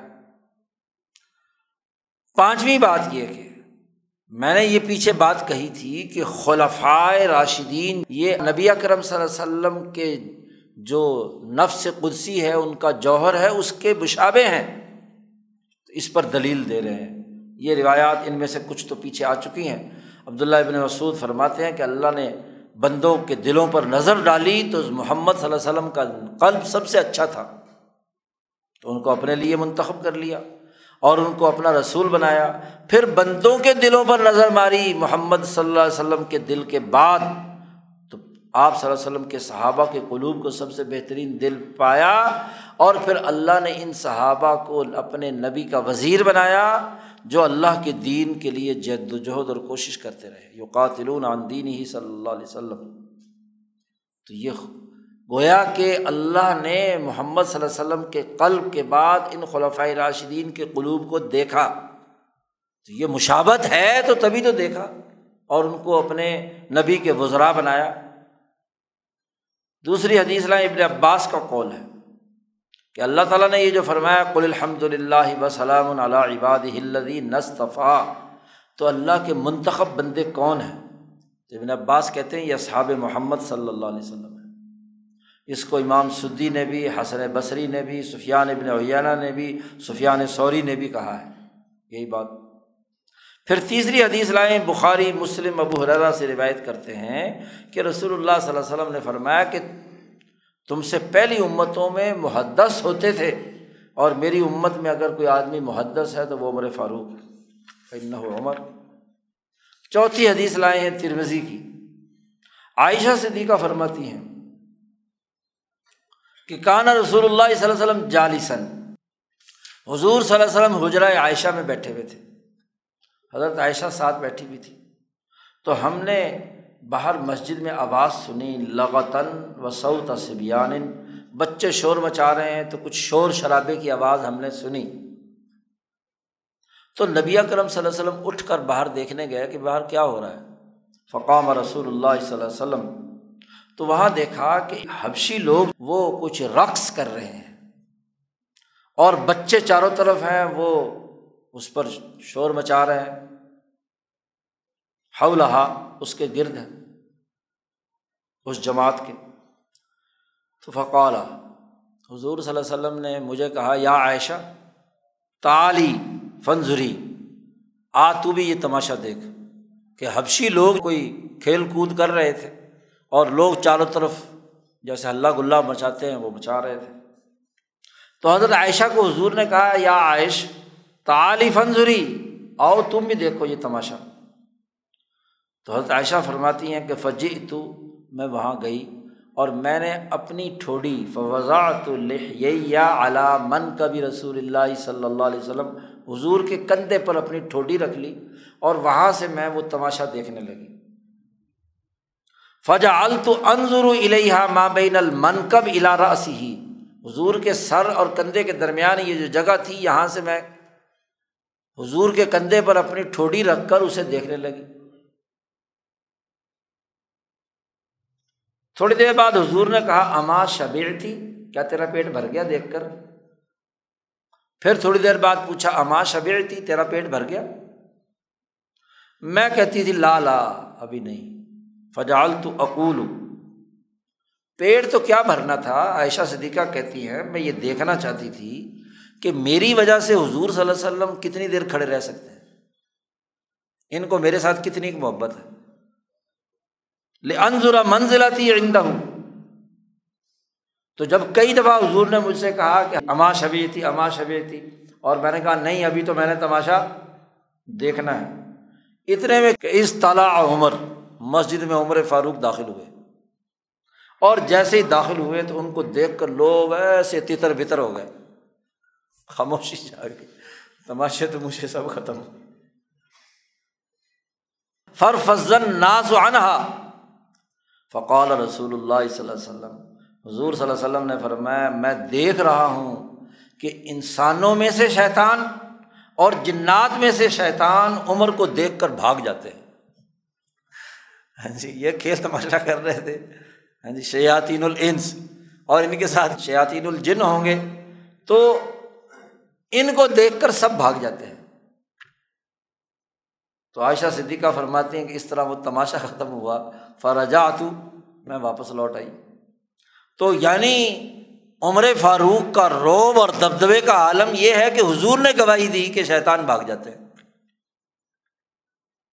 چھٹی بات یہ ہے اماں کے امبیا را دائیا قویہ میں دہن در ہدایت قوم خود کہ امبیا علیہ السلام کو ایک مضبوط دائیہ اللہ کی طرف سے ڈالا جاتا ہے اپنی قوم کی ہدایت کے لیے، تو اس کی دلیل یہ حدیث ہے کہ ولدی نفسی بھی ادی ہی رسول اللہ صلی اللہ علیہ وسلم نے فرمایا، اس ذات کی قسم جس کے قبضے میں میری جان ہے، میں ان سے جنگ لڑوں گا لوقات اعلیٰ امری، اپنی اس حکومت کے لیے ان سے جنگ لڑوں گا۔ اس وقت تک یا تو میری گردن اڑا دی جائے اور یا میں اپنی حکومت ان کے اوپر نافذ کر کے چھوڑوں گا۔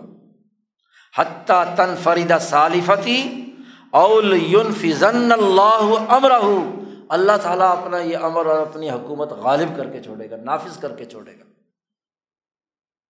تو یہ حضور صلی اللہ علیہ وسلم کا عزم اب یہ بات بغیر دائیا الہی کے دل میں جوش مارنے کے نہیں ہو سکتی۔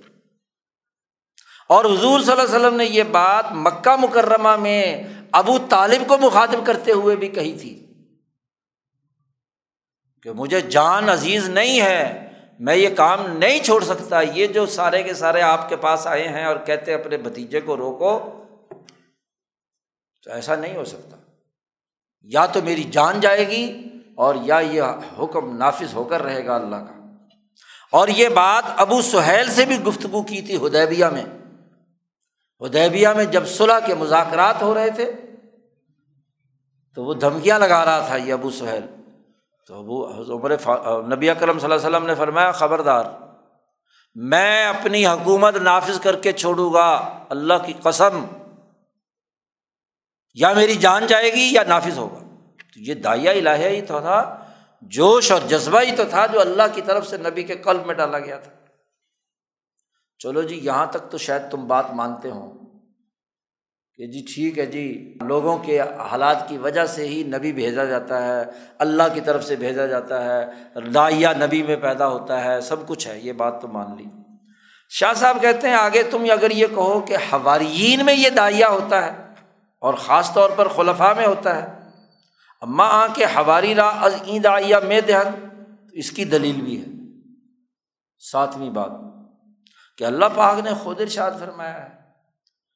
قال عیسبن مریم للحواری من انصاری اللہ۔ عیسیٰ علیہ السلام نے کہا تھا کون میری مدد کرے گا اللہ کی طرف؟ قال الحواریون، نحن انصار اللہ۔ سب ہواریوں نے کہا تھا نہنو انصار اللہ۔ اگر عیسیٰ علیہ السلام کے ہواریوں نے یہ کہا تھا، تو نبی اکرم صلی اللہ علیہ وسلم کے صحابہ اور ہواریوں نے نہیں کہا کہ نہنو انصار اللہ۔ یہ اشارہ ہے اس بات کی طرف۔ اشارت النس سے یہ بات ثابت ہوئی کہ ظہور دائیا نصرت در قلوب ایشا کہ عیسیٰ علیہ السلام کے قلب سے جو دائیا نکل رہا تھا، وہ ان کے واسطے سے ان کے ہواریوں کے قلوب کے اندر بھی پیدا ہو گیا، اس لیے انہوں نے پکار اڑے نانو انصار اللہ۔ شاہ صاحب کہتے ہیں کہ شیخین کے قلب میں جو دائیں ہیں ابو بکر و عمر کے قلب میں دین کے غلبے کے پھیلاؤ کے حوالے سے، اس کے دلائل تو اتنے ظاہر ہیں کہ کسی گواہی کی ضرورت نہیں ہے۔ اور اتنے بدیہیات میں سے ہیں کہ سال ہا فعال متقاربہ، مترتبہ لیلن و نہارن از شخص سے ظاہر نم شبد سالوں سال تک اس طرح کے اعمال ان دو بزرگوں کے علاوہ کسی صحابی سے ثابت نہیں ہے اور یہ سوائے اس دائیا قویہ کے جو ان کے نفس کے اصل میں پایا جاتا تھا، اس کے علاوہ اور کچھ نہیں۔ اگر یہ سارے افعال انہیں دو حضرات نے کیے ہیں کیسر و کس طرح کو شکست دی ہے، دین کا بین الاقوامی نظام قائم کیا ہے، تو بھلا بتاؤ بغیر دائیے کے ہو سکتا ہے؟ شاہ صاحب نے یہاں ایک سوال پوچھا ہے۔ ہیج عاقل بابر کنت، کیا کوئی عقل مند یہ بات باور کر سکے گا کہ حافظ شیرازی نے اپنا دیوان بغیر کسی بصیرت کے کہ نہ اسے فن شعر کا پتہ تھا، نہ اسے صرف ہمت بلیغا در نظم ای غزل ہا۔ ان پوری شعریاتی ساخت اور غزلیات کی بنیادی ساخت میں ہمت صرف کیے بغیر خود بخود ہی دیوان حافظ مرتب ہو کر سامنے آ گیا۔ کوئی آدمی یہ یقین کرے گا؟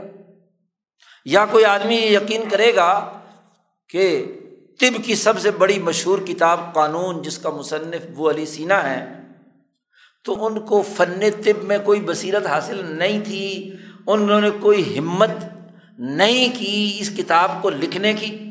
اور بغیر کسی اس کی کتاب قانون سب سے بہترین، جامع ترین طب کی کتاب مرتب ہو کر سامنے آ گئی۔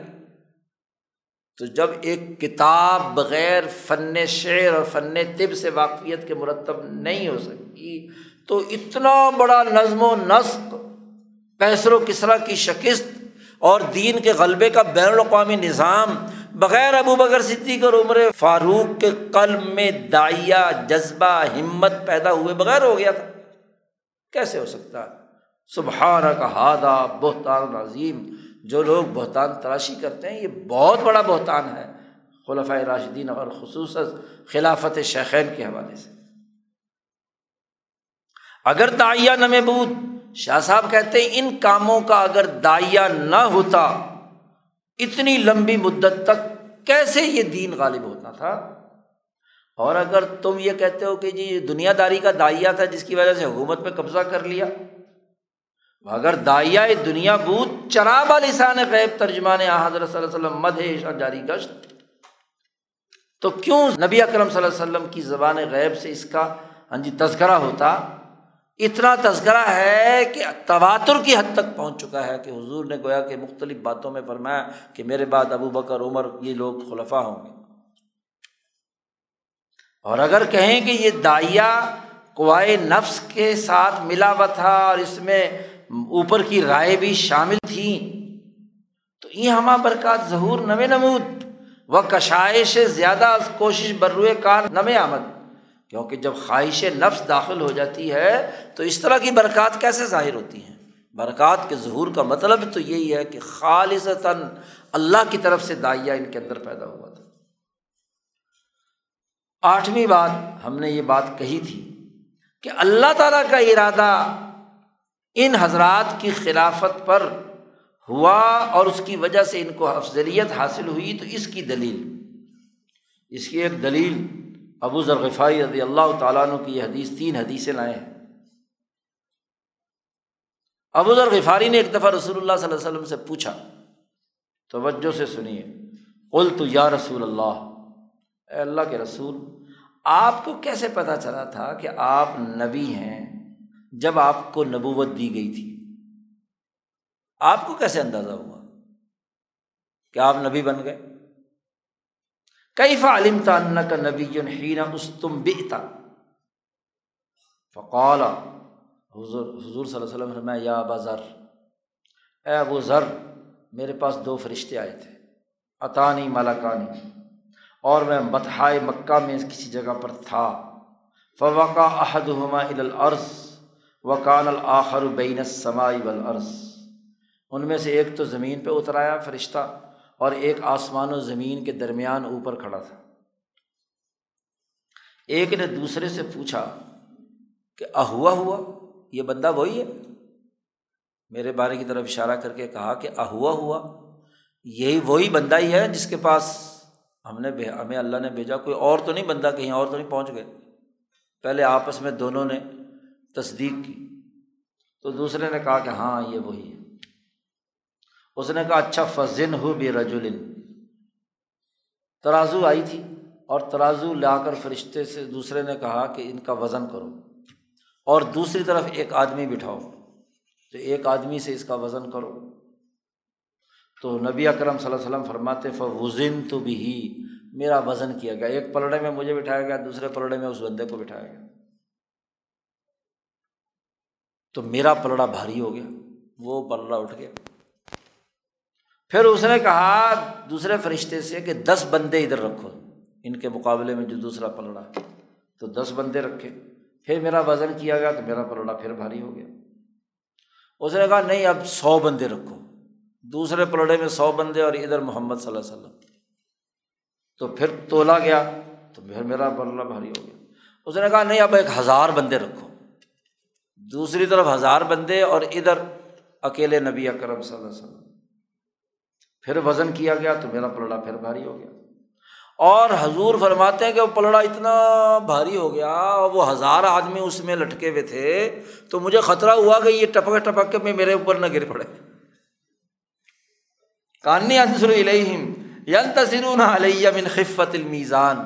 ان کی میزان ہزاروں بندوں کی اتنی اونچی ہو گئی، بالکل میرے سر پر آ گئی کہ مجھے خطرہ ہوا کہ ان میں سے لوگ گر کے میرے اوپر نہ آ جائیں۔ دوسرے نے کہا کہ بھائی اب اس کا ایک اور بھی طریقہ ہے وزن کرنے کا۔ اس کی جتنی بھی امت قیامت تک پیدا ہونے والی ہے نا، ساری پلڑے میں رکھ دو۔ شاید پلڑا نیچے کچھ جھک جائے۔ تو ساری امت میری جو ہے نا، وہ اس پلڑے میں رکھ دی۔ تو میرا پلڑا پھر بھی بھاری رہا۔ تو اب یہ روایت نبی اکرم صلی اللہ علیہ وسلم بیان فرما رہے ہیں اور آگے صحابہ کے وزن کی بات بھی آ رہی ہے۔ اب دیکھو اس حدیث سے معلوم ہوا کہ نبوت کا پتہ حضور کو اس سے چلا کہ ساری امت سے زیادہ وزنی ہے آپ۔ وزن سے پتہ چلا۔ حضور نے یہی سوال کیا تھا، اس کا جواب حضور نے یہ دیا۔ دارمی روایت کرتے ہیں ایک لمبے قصے کی صورت میں کہ جس میں حضور صلی اللہ علیہ وسلم کا سینہ چاک کیا گیا تھا جب وہ اپنی رضائی والدہ حلیمہ سعدیہ کے پاس موجود تھے۔ تو وہاں بھی دو فرشتے آئے تھے۔ تو ان میں سے ایک نے دوسرے سے کہا تھا کہ اس کا وزن کرو۔ تو ایک پلڑے میں انہیں رکھا تھا، ہزار آدمی ان کے امت کے دوسرے پلڑے میں رکھے۔ تو وہاں بھی یہی الفاظ ہیں کہ رسول اللہ صلی اللہ علیہ وسلم نے فرمایا کہ وہ اتنا اٹھ گیا پلڑا کہ اس میں سے وہ ہزار آدمی، مجھے ڈر ہوا کہ میرے اوپر نہ گر پڑے۔ تو پھر پوری امت سے میرا وزن کیا گیا تو میں اس پر بھی کیا ہے۔ بھاری ہوا۔ تو سمن ترقا یعنی بچپن میں دودھ پلائی کے زمانے میں جب وہاں کھیل کود میں آپ باہر گئے ہوئے تھے جنگل میں، وہاں بھی آپ کا وزن باقیوں سے کیا ہے؟ تو وہ دونوں فرشتے پھر چلے گئے مجھے چھوڑ گئے۔ تیسری روایت لائے ہیں ابن عمر رضی اللہ تعالیٰ عنما سے کہ خراجہ علینہ رسول اللہ صلی اللہ علیہ وسلم، نبی اکرم صلی اللہ علیہ وسلم ایک صبح طلوع شمس کے بعد مسجد میں تشریف لائے اور فرمایا میں نے فجر سے ذرا پہلے خواب دیکھا ہے کہ مجھے چابیاں دی گئی ہیں اور ترازو۔ چابیاں تو یہی تھی جو کنجیاں خزانوں کی ہوتی ہیں۔ اور موازین یہ ہیں کہ اس کے ذریعے سے وزن ہوا۔ تو مجھے ایک پلڑے میں رکھا اور میری امت کو ایک پلڑے میں رکھا۔ تو میں بھاری ہو گیا۔ پھر اس کے بعد سمت جیا بھی ابھی بکر۔ پھر ابو بکر کو لایا گیا۔ میں جس پلڑے میں بیٹھا ہوا تھا، وہاں سے مجھے اتار کر ابو بکر کو بٹھایا۔ فوزینہ بہم پھر ساری امت ایک طرف پلڑے میں اور ابو بکر اس پلڑے میں۔ تو ابو بکر کا پلڑا بھاری ہو گیا۔ ابو بکر کو اتار کر پھر فرشتوں نے عمر کو بٹھایا۔ سمت جی یا بے عمر اور دوسرے پلڑے میں ساری امت بیٹھی ہوئی تھی۔ تو پھر وزن کیا گیا تو عمر کا وزن بڑھ گیا۔ پلڑا پھر بھی ہاں جی بھاری رہا۔ پھر حضرت عمر کے بعد عثمان کو لایا گیا۔ سمت جی اب عثمان اور ان کا بھی پوری امت کے مقابلے میں وزن کیا گیا۔ تو پلڑا پھر بھی عثمان کا بھاری رہا۔ نبی کرم صلی اللہ علیہ وسلم فرماتے ہیں کہ اس کے بعد وہ ترازو اٹھ گئی، چلی گئی۔ جی۔ اسی لیے شاہ صاحب فرماتے ہیں کہ خلافت خاصہ جس میں پوری جماعت یکجا رہی، وہ خلافت عثمان ہے۔ شہارت عثمان پر وہ جو خلافت خاصہ ہے، وہ مکمل ہو جاتی ہے۔ اب اس روایت سے صاف طور پر واضح ہے کہ رسول اللہ صلی اللہ علیہ وسلم کو اپنی نبوت کا پتہ چلا ہے وزن سے۔ تو ان تینوں کی خلافت کا پتہ چلا ہے کس سے؟ وزن سے۔ اس سے بڑھ کر اور دلیل کون سی ہوگی؟ شاہ صاحب کہتے ہیں۔ شاہ صاحب کہتے ہیں، آ حضرت صلی اللہ علیہ وسلم از وزن با امت و رجحان خود بر ایشا نبوت خود را شناختند۔ نبی اکرم صلی اللہ علیہ وسلم نے اپنی نبوت پہچانی تھی امت کے مقابلے میں وزن میں بھاری ہونے سے۔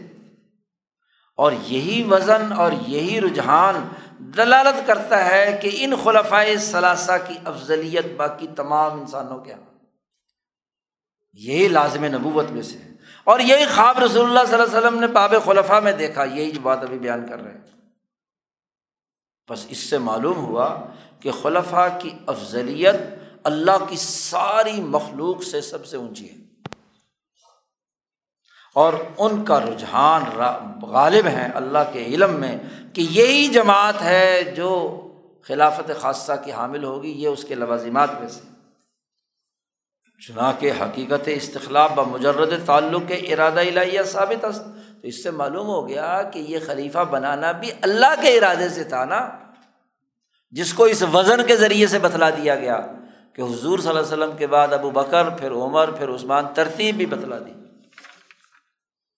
وہ امور دیگر، باقی جتنے بھی امور ہیں، وہ حسب عادت اللہ ہیں، لازم الوجود خلافت میں باشد۔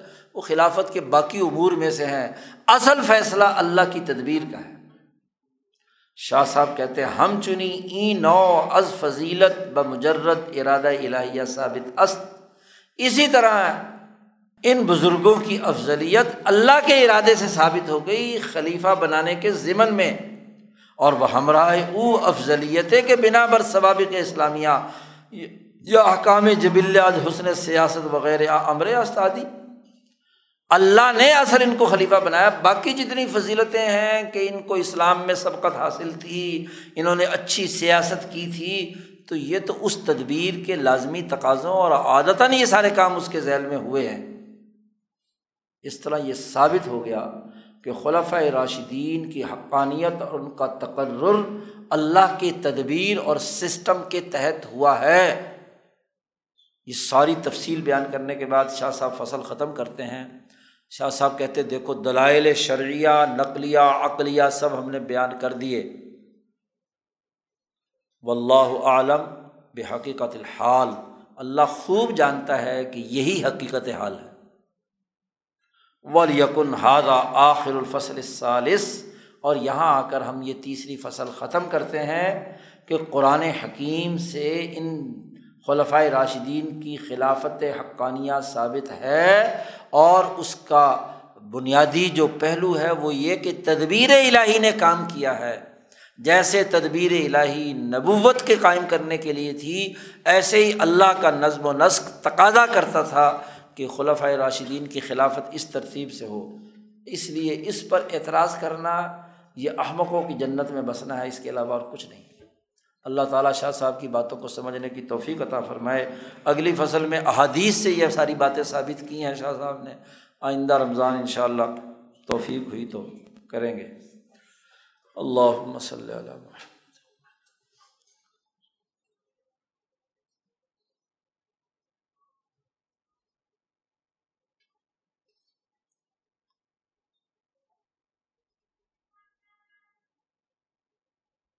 اجمعین۔